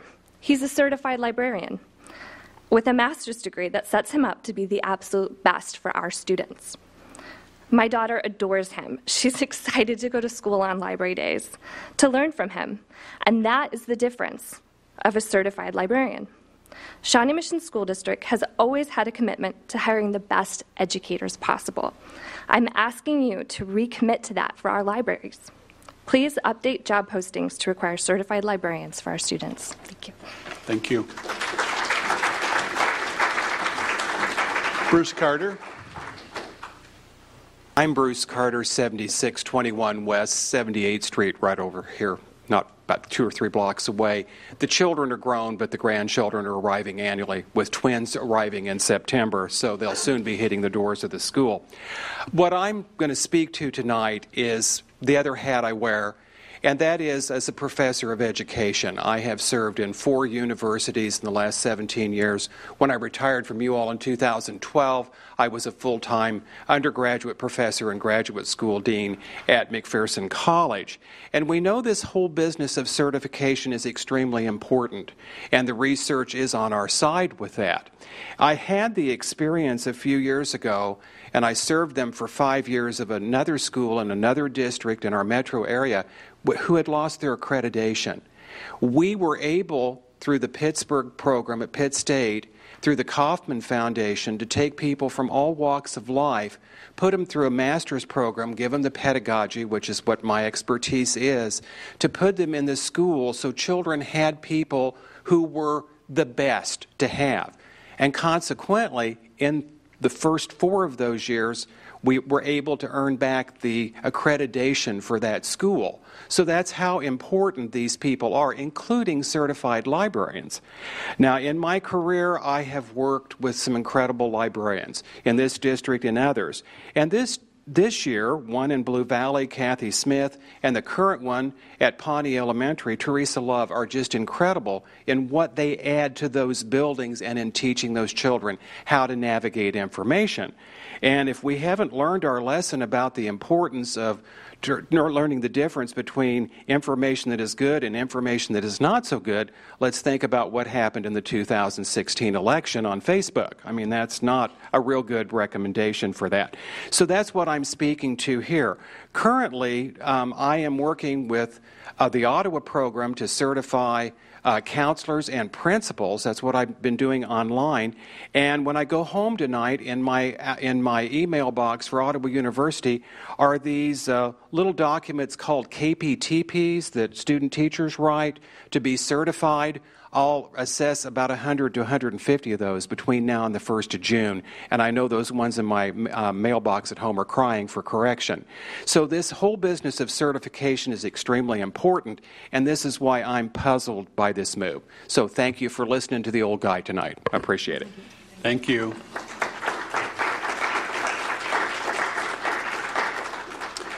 We appreciate all the comments and the time and energy that go into uh, presenting to us today. Thank you not only for spending the time presenting, thank you for uh, outlasting our board meeting that lasted a little long even to get to open comment. So, so thank you for being here. I want you to know that we take it very seriously and there will be responses to each of these. We appreciate that.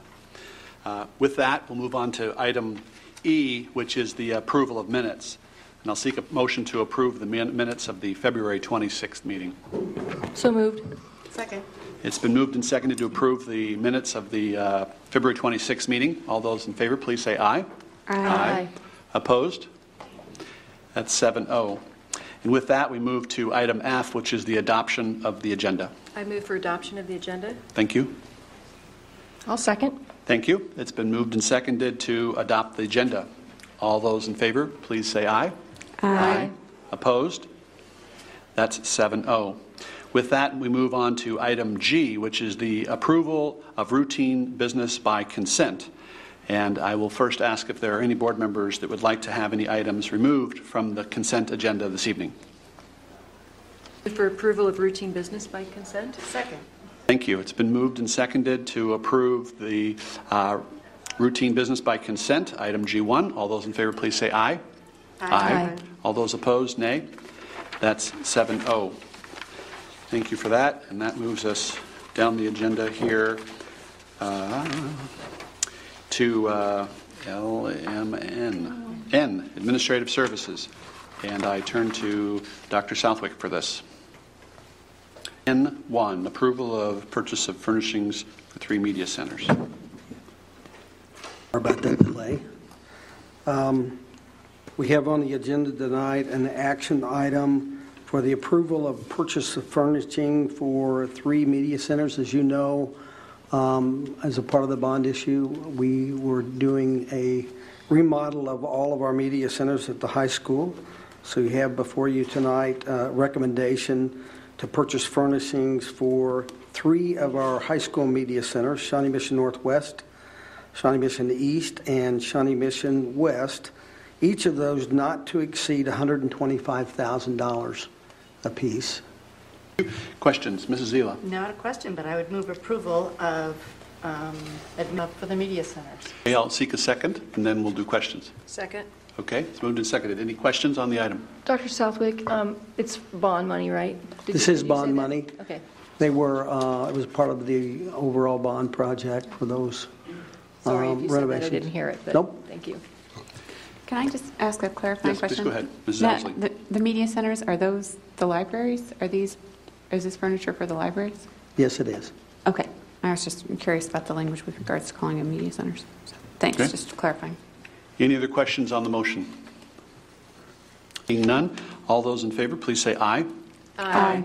All those opposed, nay. Seven zero.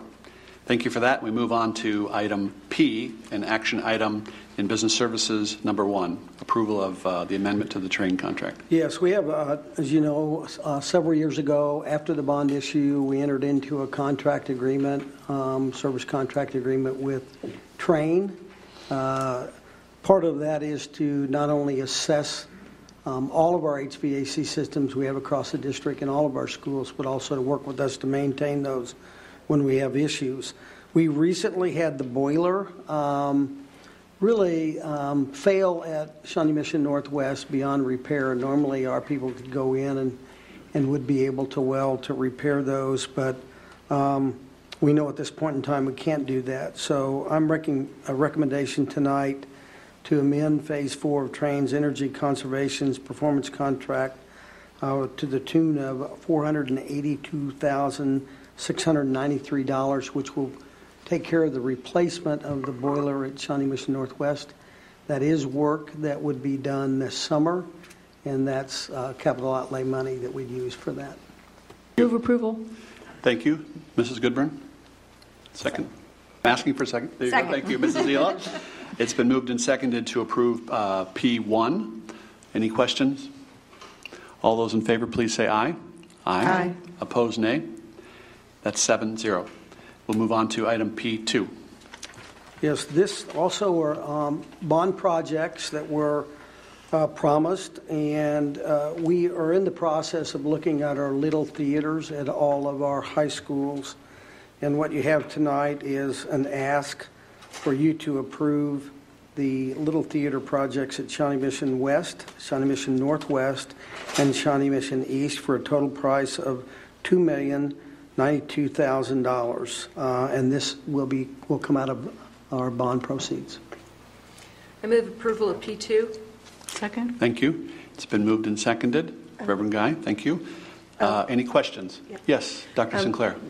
Is the, is this, is there a connection between the media centers and the little theaters of the, in this, this is, the media centers um, are approved early. I'm not, I might have to refer to Bob with this, whether this was a misprint or, and we covered that earlier with media centers, or do we have attachment of media center to the little theater projects? This is for, uh, at uh, west, northwest, and east, and the little theater at northwest. So it's three media centers and one little theater. I have a quick question of clarification. So south and north had already been done on a previous cycle? Actually, South does not have a little theater right now, Okay. and we will bring to you in the upcoming months a design for that. Um, That also was a promise. If you remember, it was, the little theater was attached uh, to the opposite end of the building of the theater and was uh, very seldom ever used. So a couple of years ago, that space was remodeled, uh, and with the commitment made that we would add a new little theater to South. So uh, Mr. Robinson's worked with our architects, with Dr. Dane, to look at some concepts that would not only uh, find a location at the front of the school for the little theater, but also you'll see with that a remodel of the front entrance drive that will make it a little safer for students and for people that are dropping off, and that we'll bring that to you at a later date. And you- and you are correct, uh, the Shawnee Mission North and South Libraries media centers have already been completed.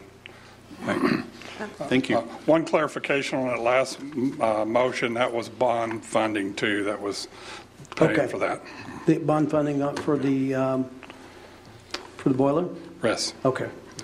Dr. Sinclair?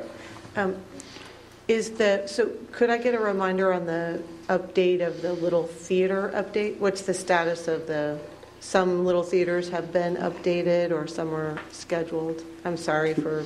No, that's asking for fine, that Mr. Robinson. clarification. Uh, The Little Theater at South, uh, we're looking on doing the design for that right now. There was no, uh, not a lot of bond money set aside for Little Theaters, but we are picking up uh, Northwest, and we'll do the addition to South uh, as part of the bond package. Thank you. And we are doing, looking at a lighting upgrade for the auditoriums and the Little Theater both that we'll bring to you next month. Thank you.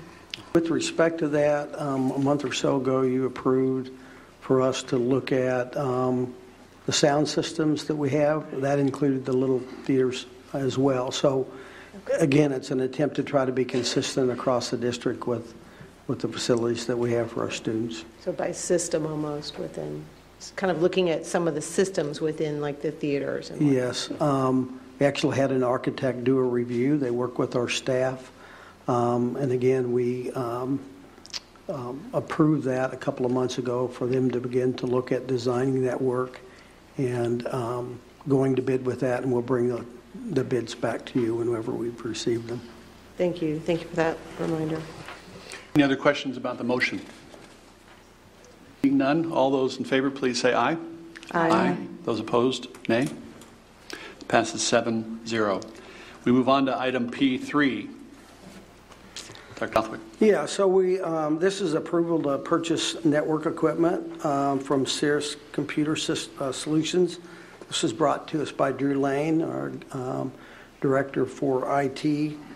This will do a couple of things. It's going to um, involve our network solutions for Lenexa Hills and also for the, the new maintenance facility that we have. But it also will upgrade switches and equipment all across the district to improve our network. This is $847,733.95. Um, This is a budgeted amount that we have for this item, but it's also part of the E-rate solution. So um, I think, is Drew here, I think? Um, This will qualify us um, after we send it in for a potential of a 60%, 60 cents on the dollar reimbursement. I think that's correct. That is correct. Recognize there, we had a request last month for network equipment to bring these facilities online. That request was for budgeted capital outlay items that are not E-rate eligible.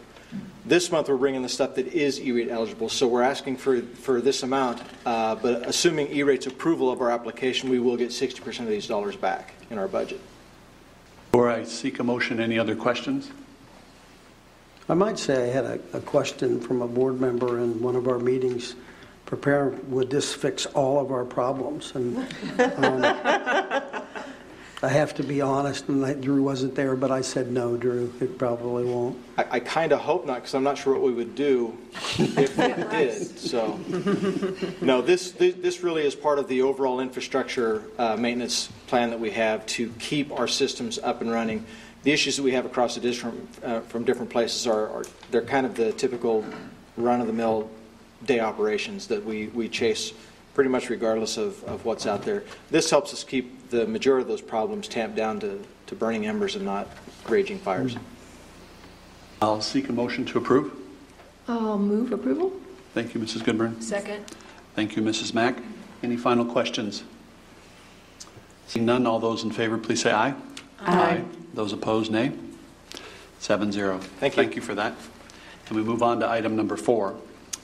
Yeah, the next two items are together, although we'll break them out for bid and approval. But this is one of the final phases that we'll, we've gone through across the district to provide what they call Columbine locks for the doors of our classrooms for our teachers. It gives teachers an opportunity to lock the door from inside, to not have to go outside with a key or find a key inside. And we will be um, replacing those locks in the high schools this summer, and that's, that's our final buildings with the exception of, of Arrowhead and Mr. Robinson's in the process of beginning that bid.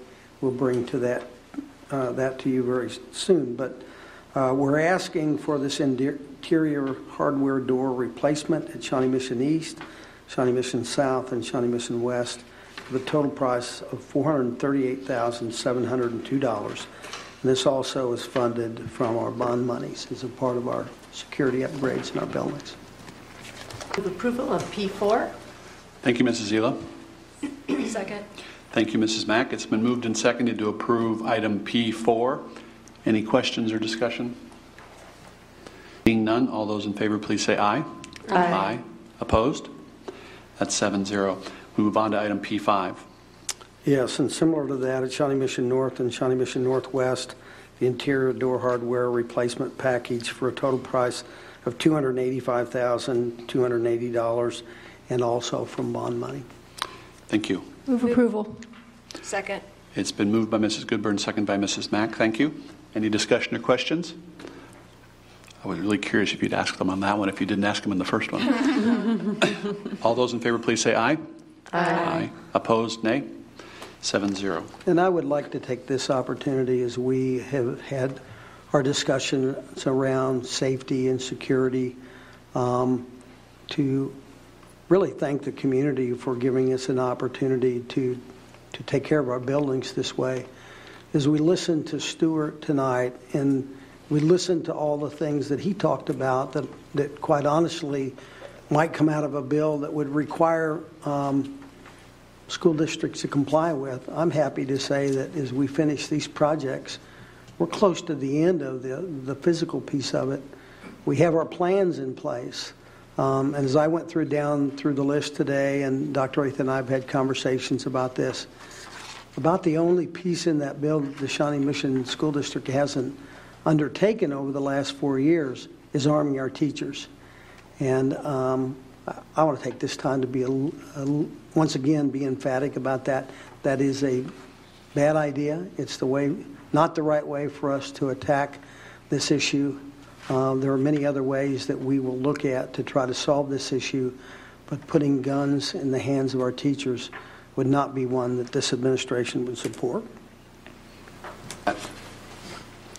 With that, uh, we're going to move on to item R1, and uh, these are two action items that will require uh, an executive session, two separate executive sessions regarding uh, student items. Um, but before I do that, I want to let you know that those will be rather short time frames. But I have a feeling that this might be a time where some students that have had enough of the fun and enjoyment of our of our meeting might slip out. So I want to make sure to to let them know that I appreciate. First of all, how many have stuck it out so far? Those students there.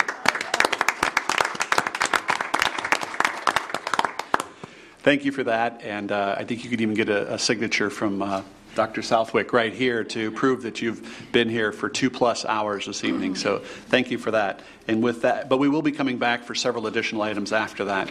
Uh, But I will now seek a motion on R1. Mr. President, I move we go into exec- executive session to discuss confidential student information pursuant to the exception relating to actions adversely or favorably affecting a student under KOMA, and the meeting will resume in the boardroom at 9:30 PM. All right, it's been moved. Second. It's been moved and seconded. Um, if, uh, Any questions or concerns? So I'm going to recuse myself from the first section, so I'm guessing I just get to say I'm recusing myself from that, and I'll stay out here. Great, thank you. All right. With that, uh, all those in favor of moving into executive session for item R1, please say aye. Aye. Those opposed? And that was 6-1. All right, we're back at 9:30. You too can sign student, uh, I will sign all the We got pencils, pens, we're ready. ready to uh, take action on item R1. Mrs. Mack. Thank you, Mr. President. Um, In consideration of appeal of student suspension expulsion E18-1, the board, rec- uh, we recommend uh, that we affirm the decision of the suspension expulsion committee. Second. Thank you. Thank you, Ms. Reverend Guy, for the second. All those in favor, please say aye. Aye. All those opposed? That passes 6-0. With that, we'll move to, i- well, if we could invite Mrs. Ousley back. Now we will uh, seek a motion uh, regarding item R2. Thank you, Mr. President. I move we go into executive session to discuss confidential student information pursuant to the exception relating to actions adversely or favorably affecting a student under KOMA. And the meeting will resume in the boardroom at 9:35 PM. Second. It's been moved and seconded to move to executive session. All those in favor, please say aye. Aye. Opposed, nay. That's 7-0. We will resume at 9:35. We will now seek a motion on item R2. I would move um, that we uphold the the appeal or the verdict of the expulsion committee on expulsion E E18-2. Second. Thank you, Mrs. Zila. Thank you, Mrs. Mack. All those in favor, please say aye. Aye. Opposed, nay. That is 7-0. Mr. President, before Yes. we continue, I'd like to make a comment. Um, We took two different uh, time periods to discuss um, or consider these two um, student uh, expulsions, and I just wanted to say the first one, we took a little break. So that's why it was a longer period of time. It was not that we considered one more, longer than the other, it was because we took a little break. All right, thank you. And with that, we'll move on to uh, action item R3. And we have a a first reading. Correct. Um, As many people know, that it is now, it is um, getting late in the night, but we are still coming back to our public comment um, task force, and, and we wanted to put this on the agenda for board action. Um, We um, are recommending that we change this specific board policy, and I'm going to ask uh, Mrs. Zila to talk about why we are asking for a first reading at this time, please. We are asking for a first reading because in, as you will notice in the verbiage there for the proposed policy change, there is a link um, to a public info page, and we have not approved what is actually going to be on that public info page yet. And as soon as a, a board policy is voted upon, it is valid. So since one part of this is not yet complete, we ask that we come back next month and vote on this policy. Questions about this, uh, this item? It's a first reading. We will not be taking any action at this point. But uh, any questions or clarifications on this item under first reading? We will take action at the next board meeting. I had one clarification. Yes, clarification. go ahead, Mrs. Um, Ousley. I had uh, some recommended language on, which section was it? Um, The guidelines for public comment. Um, Item three, uh, It's in bold. It says requests for auxiliary aids and services for persons with disabilities wishing to address the I board. think we're, we're going to do that in the task force. Oh, Can you are we? Hold on Yeah, just a so- minute. so Oh, far, sure. Yeah, All we're doing sure. is the, This is the is- one subsection under public comment. So kind Okay. of lifted out of that bigger document. Okay. Oh, gotcha. Okay. Yep, that's good. So it's, it's not the whole document, it's just the one segment of the public comment section. Okay, so procedural question? Yes, please, go ahead. All right, so if I have recommended language changes or- or edits to this component here or others, what is our, can you please re- recap the process moving forward for those not on the task force? I will begin, and you chime in as well. Um, So we have two items. One is in the item that's listed, public comment, and that's the actual language that will be considered at our next meeting. Um, uh, That could be amended in, in the second reading, but that's separate from the other conversation. The other conversation is the entire rest of the document. But Mrs. Mack? The differentiation is policy versus procedure, Mm-hmm. and this is policy. And so um, when we do policy, we can do a first reading ahead of time, and then we have a second reading, and then we affirm it, or we, we vote it in at that time, or we vote against it. Um, Sometimes you can do just one reading. Um, But as Mrs. Zila stated, that's why we're doing a first reading and a second reading. If you have any changes um, for the first reading at this point in time for the policy, I would love to hear them now. Okay, it's, it's more tone than it is anything else, and so. Okay. um, The Th- This very, is- This is recommended KASB language, except for the changes I think Mrs. Goodburn made last time. So, just so you... So go ahead, under the so go public ahead. comments is what we're So go talking ahead. about. just the very last sentence. Okay. Oh, yeah, we did work on that. Okay. Okay. So the very last sentence, um, generally, comma, a response from a board member is typically limited to clarifying questions. Something along those lines. So generally, a response from a board member is or would be limited to clarifying questions. So something along, the way it reads now, do, is that really the intent? Generally, board members may not respond except to ask a clarifying question. Is that? So would you say? So we typically are not, this is, that is, I guess, Can I offer up a, Yes. a paraphrase there? Mm-hmm. Yes. Mm-hmm. So is the question a concern that the may not is done in a prohibitive way? Correct. As opposed to a guidance way? correct. Yes. Okay. Understood and appreciated that you brought it forward. What language would you recommend? Um, And again, I would be open to wordsmithing, but I just typed something like, generally a response from a board member, or, a- or just a response from a board member is typically limited to clarifying questions. A response or responses from a board member is typically limited to clarifying questions. I mean, something, something along those lines. Anybody have any comment? I I mean, that's, I mean, that's, Yeah, please go ahead. okay. Um, Because this, this was, this was, I was having a hardship with this as well. I know we changed it, and Heather, you added some language, Laura, you had added some language. I, I had thought about generally, board members won't respond except to ask clarifying questions, to make it even more, sim- more simple. Yeah, originally it read will not respond, Correct. and then last month we changed it to may not, but won't, to me, actually reads more accurately than either of those, but. It's not prohibitive. Right, but board members just generally won't respond except to ask clarifying questions. Think Are you down there. okay with that language, Mary, or are With you still using having an won't? issue? Or with, I mean, Mary's language is different than. It is. Typically, mm-hmm. It changes Yeah. a little bit. To me, it changes the meaning just a little bit. Too much? Well, I, I mean, I would. Can you repeat your language again, Mary? Generally, a A resp- I I would even drop generally. So a response from a board member is typically limited to clarifying questions. If a response is provided, I- you know, I I guess I'm just, are we deterring responses from board members? No, we're not, and so we want to be, sh- be clear that we're not.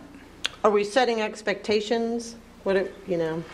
I, I think your first, I think, I, I would um, say that it, it, we want to make sure that we're consistent, and generally, board members do not respond to the questions from the audience, except the only, and we don't give and take with the members, and I hate to say audience because it's the patrons, mm-hmm. but it's not a time for give and take.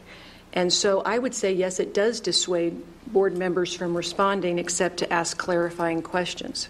So I, I would say, yes, it does. I, I feel like I'm just, I'm, I'm kind of raising the point. Mm-hmm. I feel like the language needs to be couched in something with more legal eyes than tone, because this is policy, right? And there is, a there are expectations around this policy. So I would defer to, um, I guess, more legal wording or, or appropriate wording. I just am making my point. Is it Yeah. prohibitive? The language as it stands now feels very prohibitive. And if I could offer what one suggestion, can the word may be changed to the word will? How does that read? No, wait. That's where we started. So, so May is, Old habits die hard. And that, and that was KASB language from their legal department, so. May is generally deemed as permissive, whereas will or shall is deemed as directive. So if you're looking for, Except in how it's framed and how it's, except within the context of this sentence. Right, may Doesn't read that not, way. sounds Right, like they but don't it's have still permissive in that they may not, but it's not they shall not. So if it said shall or will, then we would be prohibited from responding. But the may not provides the option. So if you're looking for the if you're looking for the legal eye on it, this is the may is the permissive. Even though it says not, the may implies that you could, if you wanted to, respond, but most likely you're not going to. I mean, that's how I would read that. So do you say may or may not? You could say may or may not, if that makes it better. Yes. I like that. I like generally board members won't respond except to ask clarifying questions. But that's the contraction of will not, so it's the Yeah. same as the directive. But it does seem to have a different meaning, I It agree with does. you. I don't mean to belabor something. It's, al- but it's Okay, already, why don't we, it is um, open with so may I'm not, so- even I'm if you don't sorry. include the I'm- may. No, no, no, mean to no, it- complicate it, no, this. Mary, it bothered me too. I mean, that's why it came up with won't, you know? Okay. Because it's not, it- I mean, the- obviously now we're at 9:46. I think And it's we're fine. doing, di- and and I don't want to dissuade people from talking to us. That's not the, the point. But if we, if we would engage with people at this point, I mean, our meetings are for our district business. And this is district business, so we do have to come to an agreement on this. So do you guys want to think about it and then bring forward language for the second reading in April? Does that make Mm-hmm. sense to you? That's fine. This is a first reading. Mm-hmm. We can bring forward an amendment to the first reading. Any other comments or questions before we wrap that up? All right, thank you for that conversation. With that, we move on to item S1, and that's the uh, board financial report. Yeah, so um, I think Russ was here. He was. He was. And Dr. back in Atha was, but I will tell you that your report has no anomalies, so unless you have any specific questions. um, Any questions as from the board? presented. Well, I don't have any questions, but we do have our, our um, budget workshop this week, so we're going to be sitting down and doing all of those detail-oriented things in just a couple of days, so. Right? Yep. Thursday. Great. All right. Thank you for that. And With that, we move on to uh, item T, and the first one is T1, and that is task force reports. Uh, We have uh, four task forces up and running, and I'll turn to see if anyone wants to provide an update on the work of those task forces. Yes, Mrs. Mack? Going back to public comment. Um, And uh, Mary, I just want to say once again, I really want to affirm on what you said. That language is repeated throughout, and so whatever language we determine next time, I think would be good to repeat that throughout. I- Those were, those were great comments. Um, I want, uh, again, reiterate, it's policy versus procedure. So we are, um, the plan is for the agenda at the April meeting to vote on the policy. Now, we'd like to continue on with the procedure part of it and try to reach consensus. These are living documents. In fact, the board manual is our own document, so, and there's probably some other things we want to change in the board manual as well as we go forward. So um, maybe, maybe I didn't make it clear enough last time, um, but there are um, a couple more segments that we would like to try and reach consensus. We don't necessarily vote on it, but we reach consensus on two, number three, number four, number five, and number six. And then tonight before you, you have a new sheet of paper, which is entitled The President's Toolbox for Public Comment. So if you don't mind, I'd like to explain what this document is first. Is that okay, Mr. Stratton? Go ahead. Okay. As the task force was doing this research and we had these discussions, we recognized that um, the president has a lot of. Um, he- the president should have more information about what they should and should not say for public comment when they are talking with patrons or other speakers um, during the public comment session. So, this paper, which I will read, and um, if anybody wants a copy of it, Mrs. Wintering, I believe, has copies. I know Shauna Samuel has a copy of this as well. But this piece of paper, it is public information, but it's really not published anywhere. It is basically information, background information for the president, so they have that. I call it in their toolbox for when they are the presiding officer over public comment. Um, when I read it to you, I think you will understand what it says and why, why we thought this was um, a good idea for the president to have. Boards are allowed to regulate time, place, and manner regarding patron participation. The presiding officer may, one, interrupt, warn, or terminate a person's statement when the statement is too lengthy, personally directed, abusive, obscene, or irrelevant. Number two, request any individual to leave the meeting when that person does not observe reasonable decorum. Number three, request the assistance of law enforcement officers in the removal of a disorderly person when that person's conduct interferes with the orderly progress of the meeting. And four, call for a recess or an adjournment to another time when the lack of public decorum so interferes with the orderly conduct of the meeting as to warrant such, such action. The president may interrupt or cease speech that is reasonably perceived to be or imminently will be threatening or disorderly. Content based restrictions are generally not allowed, including prohibiting profane or vulgar language. This may be considered disruptive conduct and can be restricted if the profanity becomes obscene or fighting words. If a speaker's comments are about an individual staff member or student, the president should direct the visitor to board policy KN in accordance with the negotiated agreement. If comments continue, the president may grant an executive session to hear charges against individuals, whether students or employees. So, this is, as you can see, this is kind of a compilation of the research that was done to give the president background for when and if they do interrupt or terminate a person's uh, uh, comment. By Kansas statute, they have the right to do that, and these are the time, place, and manner are the reasons when. Um, some some basics, basic comments about reasonableness, profan- I mean, if it profanity because obscene or fighting, um, and then also to um, honor our staff members and our students. While we cannot actually stop someone for continuing on about a student or an, a staff member, we can stop them and ask them to go do complaint board policy KN.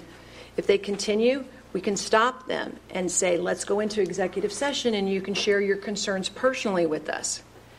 However, even in the case of a student, if they talk about the student by name, what we saw and what we read led us to believe that because it's content based, we have to allow them to continue. Of course, the president would try to do everything they can to stop anything against an individual or a, a, a staff member. Um, but what we read led us to believe that if they want to continue, they can do it unless they become disruptive. Are there any com, I, I guess I would, I would offer that to you. Questions, comments, reactions, guidance? So are these going to be published anywhere, or this is just for the president's own personal edification? I would love some, some help on that one because my understanding it was just for the president's knowledge, so they would have that. Um, we can certainly insert it somewhere, but um, I'd love some help on that. Thoughts? I'm not sure if something like that belongs in the board manual handbook or something like that. I think, Laura, to, to, I think, I think the idea was to just have it at the fingertips of the president during the meeting if it's kind of like, how do I respond to this? Um, If you should get someone who is disorderly or abusive in some way, so. It's codified in Kansas statute that, that you can, that a president can stop a meeting. However, everything else has kind of been um, compiled from legal opinions that we read. I mean, I know you read as much as I, I mean, Deb read it, you read it. And so it's kind of, I mean, these are legal opinions. Um, I think this addresses the manner, part of time, place, and manner. Um, And it's a judgment call, and the person who's running the meeting is the president, hence why it's kind of in their ballpark to judge that and, you know, run the meeting as they see fit. Or conclude the meeting if they, if they see fit. Should the language of the statute be bottom, just for reference? Would be a good idea. Have it at my fingertips Well, I right know, now. but that would be helpful. Yeah. Can we think about this one too? Absolutely. Oh, sorry. Yes. Let's think about this one too and come Yeah. back to this one. Yeah, I- since this is and- the and that's first why- encounter. As, as, I mean, I, you know, you guys know me, I want to get this done. And so, and so, I, you know, I, I, things that we can reach consensus tonight on, I think there's a couple, there's, as um, we say, low-hanging fruit, I think there's a couple of things that are low-hanging fruit, maybe like the, the co- comment card we can get done tonight, those kinds of things.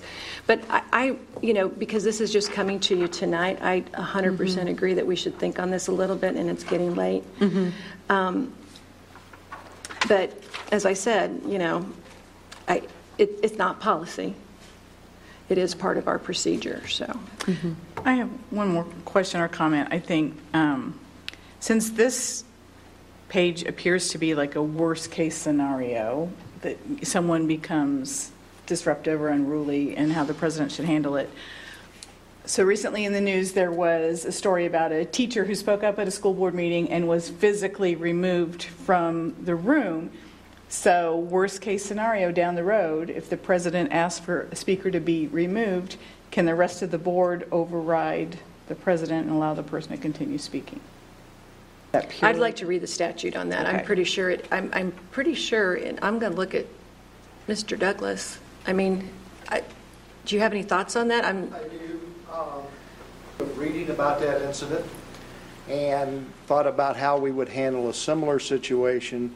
My feeling is that that was, I think there's a better way to handle it.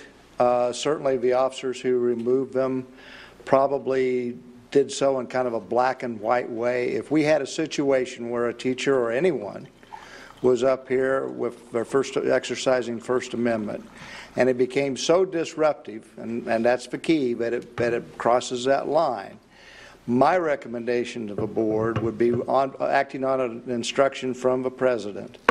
Then I would and my staff would try to take a few minutes and reason with this person outside. The best thing I think to have happen would be for the board to take a five minute or 10 minute recess, which takes some of the components of the drama out of the room, and then let us use our, our negotiating and uh, de escalation skills to try to talk that person into at least calming down, if not changing the, the, the deal. But I would, there's a whole lot of things that we could and should do before we start dragging people out the door.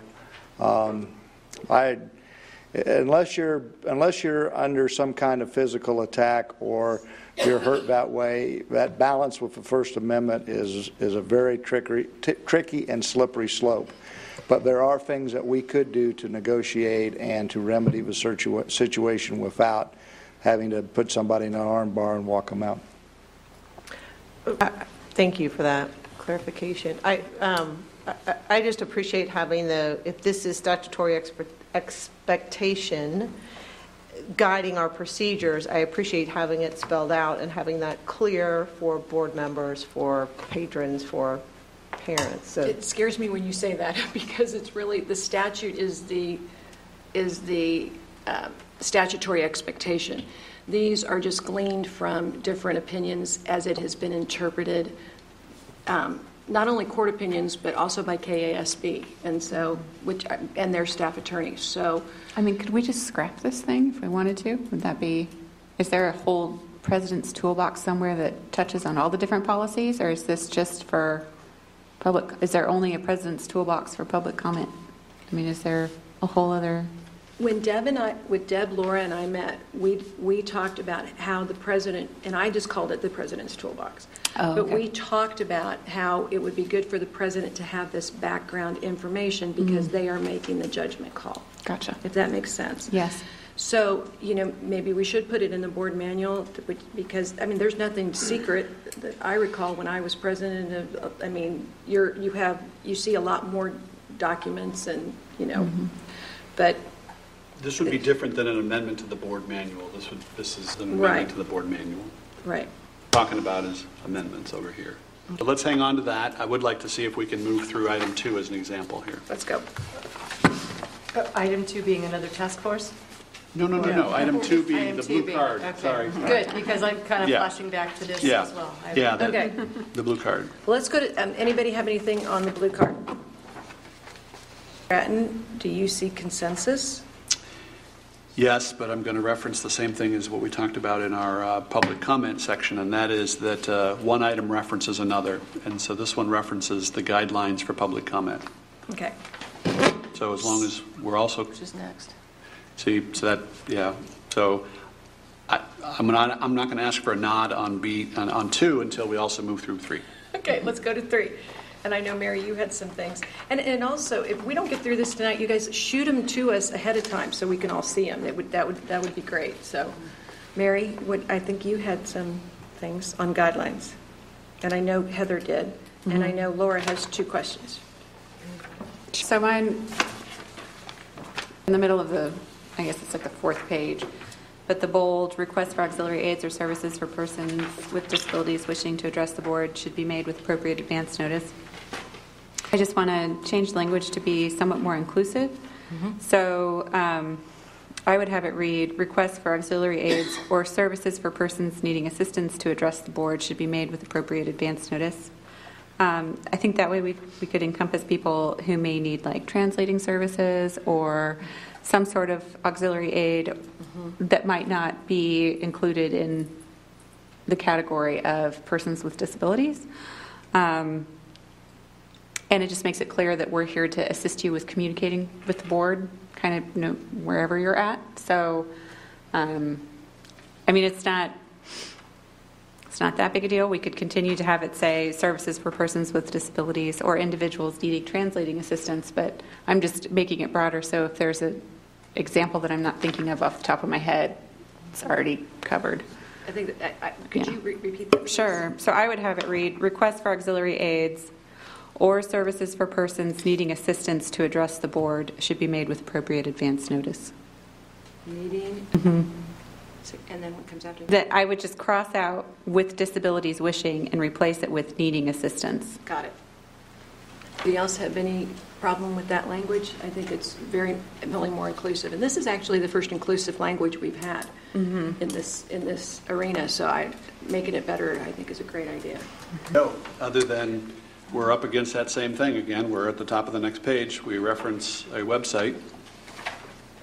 I'm on the non-deleted one. Okay. Okay, and Sa- and Sarah, thank you for telling us we should have a cleanup copy. The other one, have a clean copy and an edited version as well. Thank you for telling us to get a clean copy. May I go, go ahead on guidelines, or where are we on guidelines? Well, yes, Well- I believe, Sarah, go ahead. I have, a, I have, oh, I'm sorry, where are we, I'm sorry. Go We're ahead. on guidelines. My bad. Bottom of the, fir- the second page, under three, we've done Mm-hmm. paragraph one and two, and then we've moved over to the next page, and we're on paragraph three, and I'm raising the same question about we're raising, we're referencing a website. So is that website current based on this process? I want to make sure that we're referencing a website that does in fact exist, that this will be, The answer to that? so upon our agreement, we will then be putting this on that referenced website. I just want to make clear that one decision gets, Okay.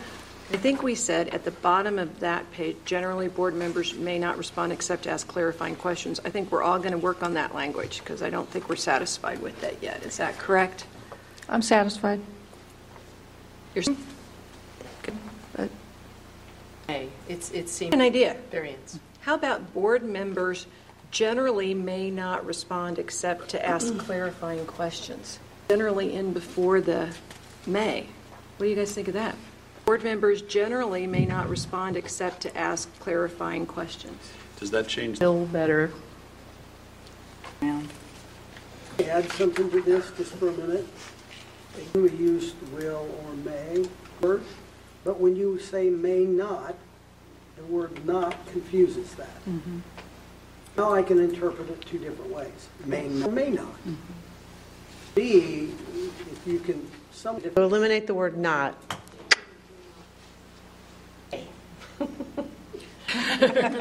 All right, so one other piece here, there's a, um, what schools, I'm sorry, I didn't ask permission. Please go ahead. Sorry. We're fine.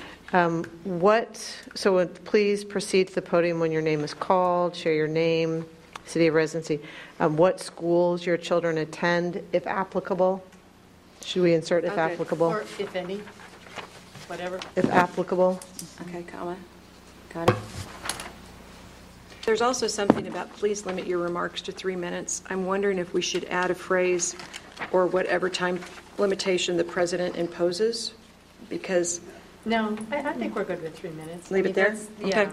I mean, that's generally what we're going to have. You He could state at the beginning of the game, the president could say, you know, we only have one speaker, so, you know, I'm not going to enforce a time limit like that. So I think consistency-wise, let's just go with that. In fact, I'm going to address that on section five. anybody else on guidelines besides the one sentence that's giving us heartburn? And talk about Why my don't you, questions. why don't you go ahead and do that? Do you mind? Uh, So one of my questions is, um, where are we going to post the responses that people get? We've been telling people that somebody from the board will contact them, and other people have asked how they can hear those responses too, because they hear the question, but they don't get to hear the response. So um, we, I think, should give some thought to that. If we're going to send a response to a speaker, should we, can we find a place on the website to post? Um, We've also talked about social media, which is a separate task force, so maybe there's a social media page for the board, just somewhere where someone who was sitting in the room or watching the live stream and hears the question that someone asks also gets to hear the response that person gets from the board. Uh, So I don't know where that might fit in, but it seems like it should somehow be addressed as part of public comments. If, if appropriate, was also tacked on to that, because sometimes it's maybe an individual Right. reason or something like that, that maybe. Well, if they're sharing it publicly in a board meeting, it's not a private thing, so I would think the response could be public. Um, And then the other question is if people notify um, by Friday and their issue is addressed ahead of time, will the board still be notified that someone wanted to speak publicly, had this issue, it was resolved, just so we're aware that someone had that issue and wanted to speak? Um, And then a corollary to that, if people want to submit written comments instead of speaking publicly, will those be included in the board minutes? Now, with the, when, when we just got something today, is this included in the board minutes, the packet that was given to us? What level of detail might be the question you're asking? Right, if somebody wanted to know what was submitted as a written comment, how easy would it be to get that information? Is it? Attachments. The problem I have with that, without them speaking to us, and ha- anybody could come and say and about, you know, them widening the street, and then that would be as part of our board minutes. It wouldn't be germane to anything that we're doing, and they wouldn't have had the, um, you know, they wouldn't have come and spoken. I mean, I'm just trying to think of out, out of, out of the box responses to what you're. Anytime. Right. Drop anything off to our boxes at any time. There's no Yeah, need to but do it's it not part of the board minutes. No, it's not part of the board meeting. Yeah. They're just dropping it off. Well, but like if the information submitted tonight was placed as an attachment online, is that what you're asking, Laura? Like if we were to take whatever the studies were that were submitted to include and add- addendum them somehow to the uh, online record of what's available for the board so that you could click and find it? Right, well, and of course, there's some people that just don't want to speak publicly, but they would like to submit, I guess, a written comment as part of a send us a letter. board meeting or Or send us a letter. Mhm. And they can do that anytime. They don't have to wait for a board meeting, and they do. I mean, I so. That's my hesitation, is it- that's part. But if somebody, you know, submits a request out, it's involved by administration. Could that be part of the superintendent's report? And I, I'll ask, I'll offer up a thought, and that is that if somebody chooses to present something to the district to have an issue addressed, and then that issue is addressed, many times we don't know of all the items that are brought before the district that are handled at other levels. Right. So I'm very interested in things that would affect us directly, meaning our level of involvement, but we're encouraging folks to get those handled at the level best addressed. And so if it's elevated to the board and yet that person got resolved, I don't think it's, yeah, it's an item before the board. I almost look at it as though we're an appellate level that, uh, at, you know, there are Right. other ele- elements that are addressed all day long at the building level and at the administrative level, and only when it rises to this level. Okay. Well, then, then my initial question, I think, is really the only one we haven't addressed, is where are we going to post responses from the board mm-hmm. to? Is that, would that be part of constituent services task force? Yes, it would be, actually. Okay, because you can refer that to, Okay. which, which, you're on that committee. I'm on the committee, too. And we haven't met yet, so we have no report. Yeah, so tag, tag your guys are it. So we have no report. I No, like just that. kidding, but we still have more to do here. But I think those are really good questions, and, because we want to know what people are thinking. And, and my understanding that the new website, in talking with um, Ms. Samuels, is that it's, th- that the new website would accommodate a- addition of information or something, you know, as that becomes reconfigured and reconstructed, that I would assume we would have input on We also talk about, Mary, I think it was you, maybe it was somebody else, because we've all looked at other boards' websites and stuff, and that there isn't any information about us as board members, and to maybe add a little something on the Board of Education page on that, but it's for a different night to discuss. Go ahead. Okay. Um, So anything else on guidelines besides the one sentence that when we resolve it for policy, we'll resolve it for guidelines? Is there anything else on the guidelines section? Because if not, um, Mr. Stratton, and ask if we can go to the next section. Yes, the fourth item, board docs. Maybe we can come to consensus and change this on the agenda next time. Board docs, regular board meeting agenda hearing, heading public comment. Use the above language. No, no. And we spoke to that previously. Yeah. Okay, then, um, board manual, the only, uh, the only thing, I I think we made the changes that were requested from last time, and then again, it's that last sentence. My question is to the procedure here, because we did actually um, approve this document, and I think the original intent was to maybe, for the board, to be able to look at this document once a year, probably maybe in July. That was my original thought on this when I started this The board process. manual? Yeah, the board manual, to look at this like every July, so we just remind everybody of what, mm-hmm. you know, what the guidelines are, and then we could make any changes to it at that point. I suppose we could bring it back and make a change now to it, but I don't know whether we just want to sort of agree to this and then put this in the hopper to when we do it in July. I mean, that was always just my thought on it, but mm-hmm. that doesn't mean that it has to be done that way. My opinion on that is that's, that's a great idea, kind of a general overview, review of the board manual. And redo it, Since we're digging down to public comment slash open forum, I think anything that pertains in that manual right now to public comment slash open forum is okay to be addressed now, and then we can do the general review in July or whatever. So I would like to see the whole document redone and then put on our agenda then for next time. I mean, I think. because it- July? No, I mean, I think that we have to uh, approve it. It's a, we approved it already. We voted on it and approved it.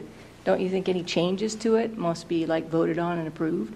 And I'd like to see the whole document, like ready, you know, there. I- I'm, I'm, I'm Clean going to copy. speak to that, because this was um, one of the major focuses of the letter from the ACLU that we received, was the language that we had in our board manual. So like we don't go back, when when we change a board policy, we don't go back and review the entire Well, no, I don't think we're going to uh, do the whole thing again. We're just going The to, motion would include the, the, the manual as a whole as opposed to a section from the manual. Is that what you're saying? That any, any motion to approve would say the whole, ma- here's manual with the revisions, approve the manual, as opposed to cherry picking a, s- a section and saying, Well, okay, then we insert, could pull just, out. but, but I think we need to vote on it in a, uh, in the main, So we could in put the this main on, meeting. on board action next time, is that Yeah, what you're saying? for the board manual, yeah. Okay. I think Since that- we I think that approve you'll have to do manual, that. Changes to the manual should be voted on. Am I not, am Let I me, let me give crazy? you, let me give a parallel to maybe make this help this point. If we have a bill, like if, if an organization like a legislature has a bill in front of it, then you can speak to amending the bill through parliamentary action, but in the end, you have to vote up or down on the entire bill.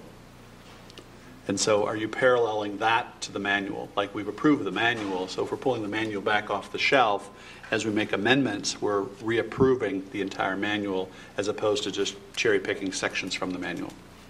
Seeking clarification to your point. I don't know, I mean, I guess, I, I guess I'm just thinking that we need to actually, instead of just saying yay or nay on this, like, just kind of like nodding our heads, that Okay. this, this document, or part of this document, to amend it needs to be brought back almost like, I don't know. I, I think, I, I think that the whole manual needs to be looked at. For example, we all know now that um, we can all contact KASB attorneys.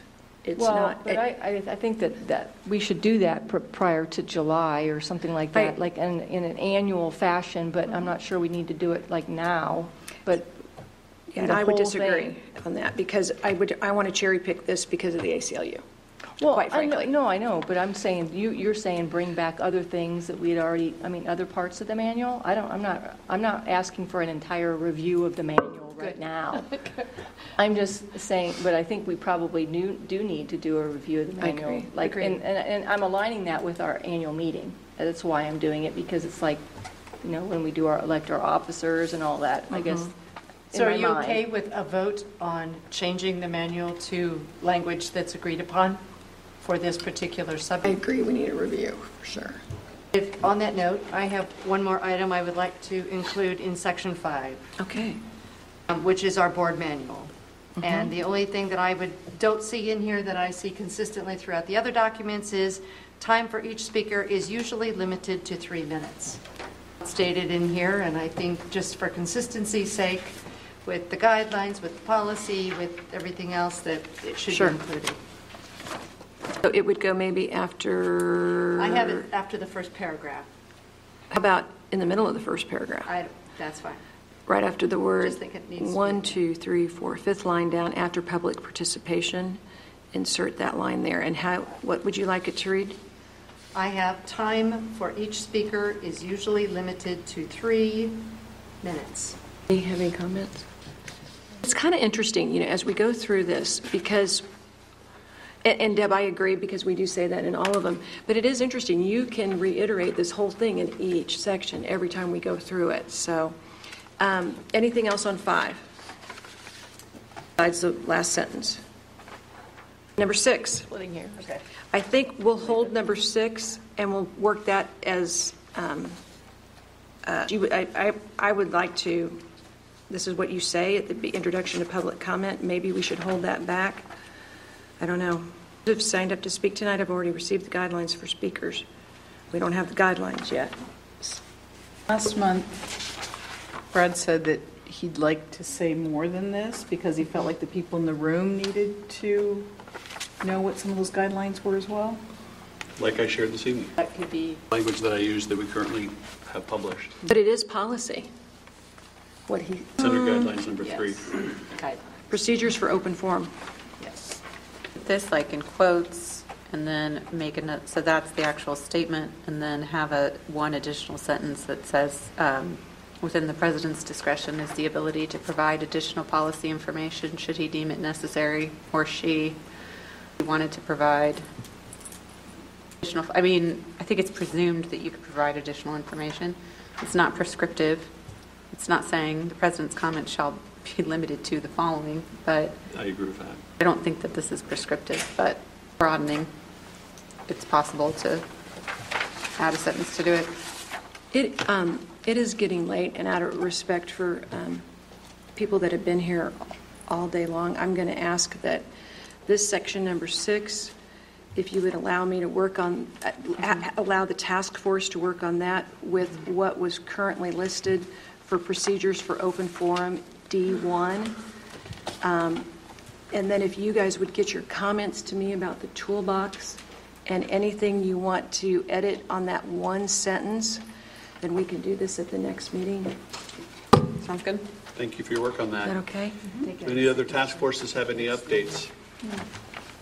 Yeah, go ahead. I'll, I'll just give a brief update on the social media uh, task force, which has not met. Um, But I had, I had drafted a social media policy, and then I had discussed it with some KASB attorneys. And KASB's um, guidance on it was to not put it in policy, but to put it in the guidebook. Um, And so, and then they also put me in touch with a person at KASB that handles social media information for them. They do not have any draft guidebook language. They don't have any draft language really with regards to social media at all. Um, And so it's creating from scratch, basically. You, you might be able to find some when we go to NSBA. And so I'm sure there'll be some kind of session on social media and boards and stuff. I would go to that if I was you, and then find some resources around the country that you can get theirs. Well, there is, get there- some- there are social media policies, policies out there that I found, but um, KASB's guidance on it was basically to the effect of, we're a self-regulating body, and there's no real way to regulate the board member if for some reason they didn't follow the policy, and so they recommend not creating it as policy, um, but rather to provide it as guidance. So, I mean, really, the process where I'm at at this juncture is just converting what I've drafted into fitting our guidebook um, and having it not be policy, but absolutely getting information from districts who've got something in place and that is working for them. Yeah, so I won't track them down and find them. Yeah, no, no reinventing the wheel if at all possible. Boilerplate is my favorite. Right, thank you. Any other task force updates? I would just say that the professional services has not met yet. Um, There, I think we have a lot of exploring to do, and we'd certainly like input from Dr. Fulton as well, practices that he is used to. But we need to check into state law, any statutes that are out there that we need to consider. Where we have it in board policy, there's, so there's, and, you know, just practice that we use in the district. So there's a lot of accumulation of information, but we will get there. Anyone else? With that, we'll move to board comments. T2. Yes, Mrs. Mack. Um, I would like to, uh, I'm, this- as Vice President, I'm an ex officio member of of the Shawnee Mission Education Foundation, and I just want to say thank you to the members of our staff for the district-wide Staff Foundation Giving Campaign. Thank you very much. Great. I'd also like to say good job to the Northwest student who did the KCUR event, Juliana Kastner. She was incredible. And I know um, Deb and Heather and Brad and I were all there, and it was, she, she was outstanding, as were the other members of the panel, including our very own Mr. Douglas. And Dr. Southwick was there. And Dr. Southwick was there, but he was not a member of the panel. But he was But he was there. in attendance. But you were there. Absolutely. Any other board comments this evening? I'll, oh, go ahead, Laura. Reverend Guy, go ahead. I just want to commend our students um, who participated in the March for Our Lives. Um, I think it, it was a great learning experience for any student who had the opportunity to uh, use their voice peacefully to um, let elected leaders know what's important to them. And I'm very proud of our district for educating our students in such a way that they felt empowered to um, speak up. And uh, I look forward to having this being an ongoing conversation about how they might continue to use their voices and and make some change where they see changes that need to happen. So I commend our students and the teachers who taught them so well. Thank you. I would make one last Yes. comment, and just to segue off of Laura, um, at the KCUR podcast that we had here last week, our students did a, a- a good share of the commenting, and I, again, I think they were very eloquent and found their voice very well. We had some adults that responded, but there were a lot of students as well. Just that note. Thanks. I was just going to basically ditto Laura's remarks. I know there were several Shawnee Mission students involved with planning the Kansas City March for Our Lives um, and who sang or otherwise, you know, provided speaking assistance or photography skills or other things to make that happen. And so, um, tip of the hat to the students who are raising their voices and getting engaged. And to the teachers also who participated. Mr. Mohammed, So, yes, round yeah. that out. He was great. Mhm. And just Go ahead, real Mrs. Mack. Um, about Topeka, that study, if you haven't looked at the study or know what was in it, um, we were um, talking about what we need to be doing, and now is the time for advocacy. Saturday morning, um, Deb and Brad and myself, we attended a Johnson County Policy Institute breakfast where there was a legislative update. The legislators that were there said there really is no appetite for a constitutional amendment, but I still think we need to be wary of that.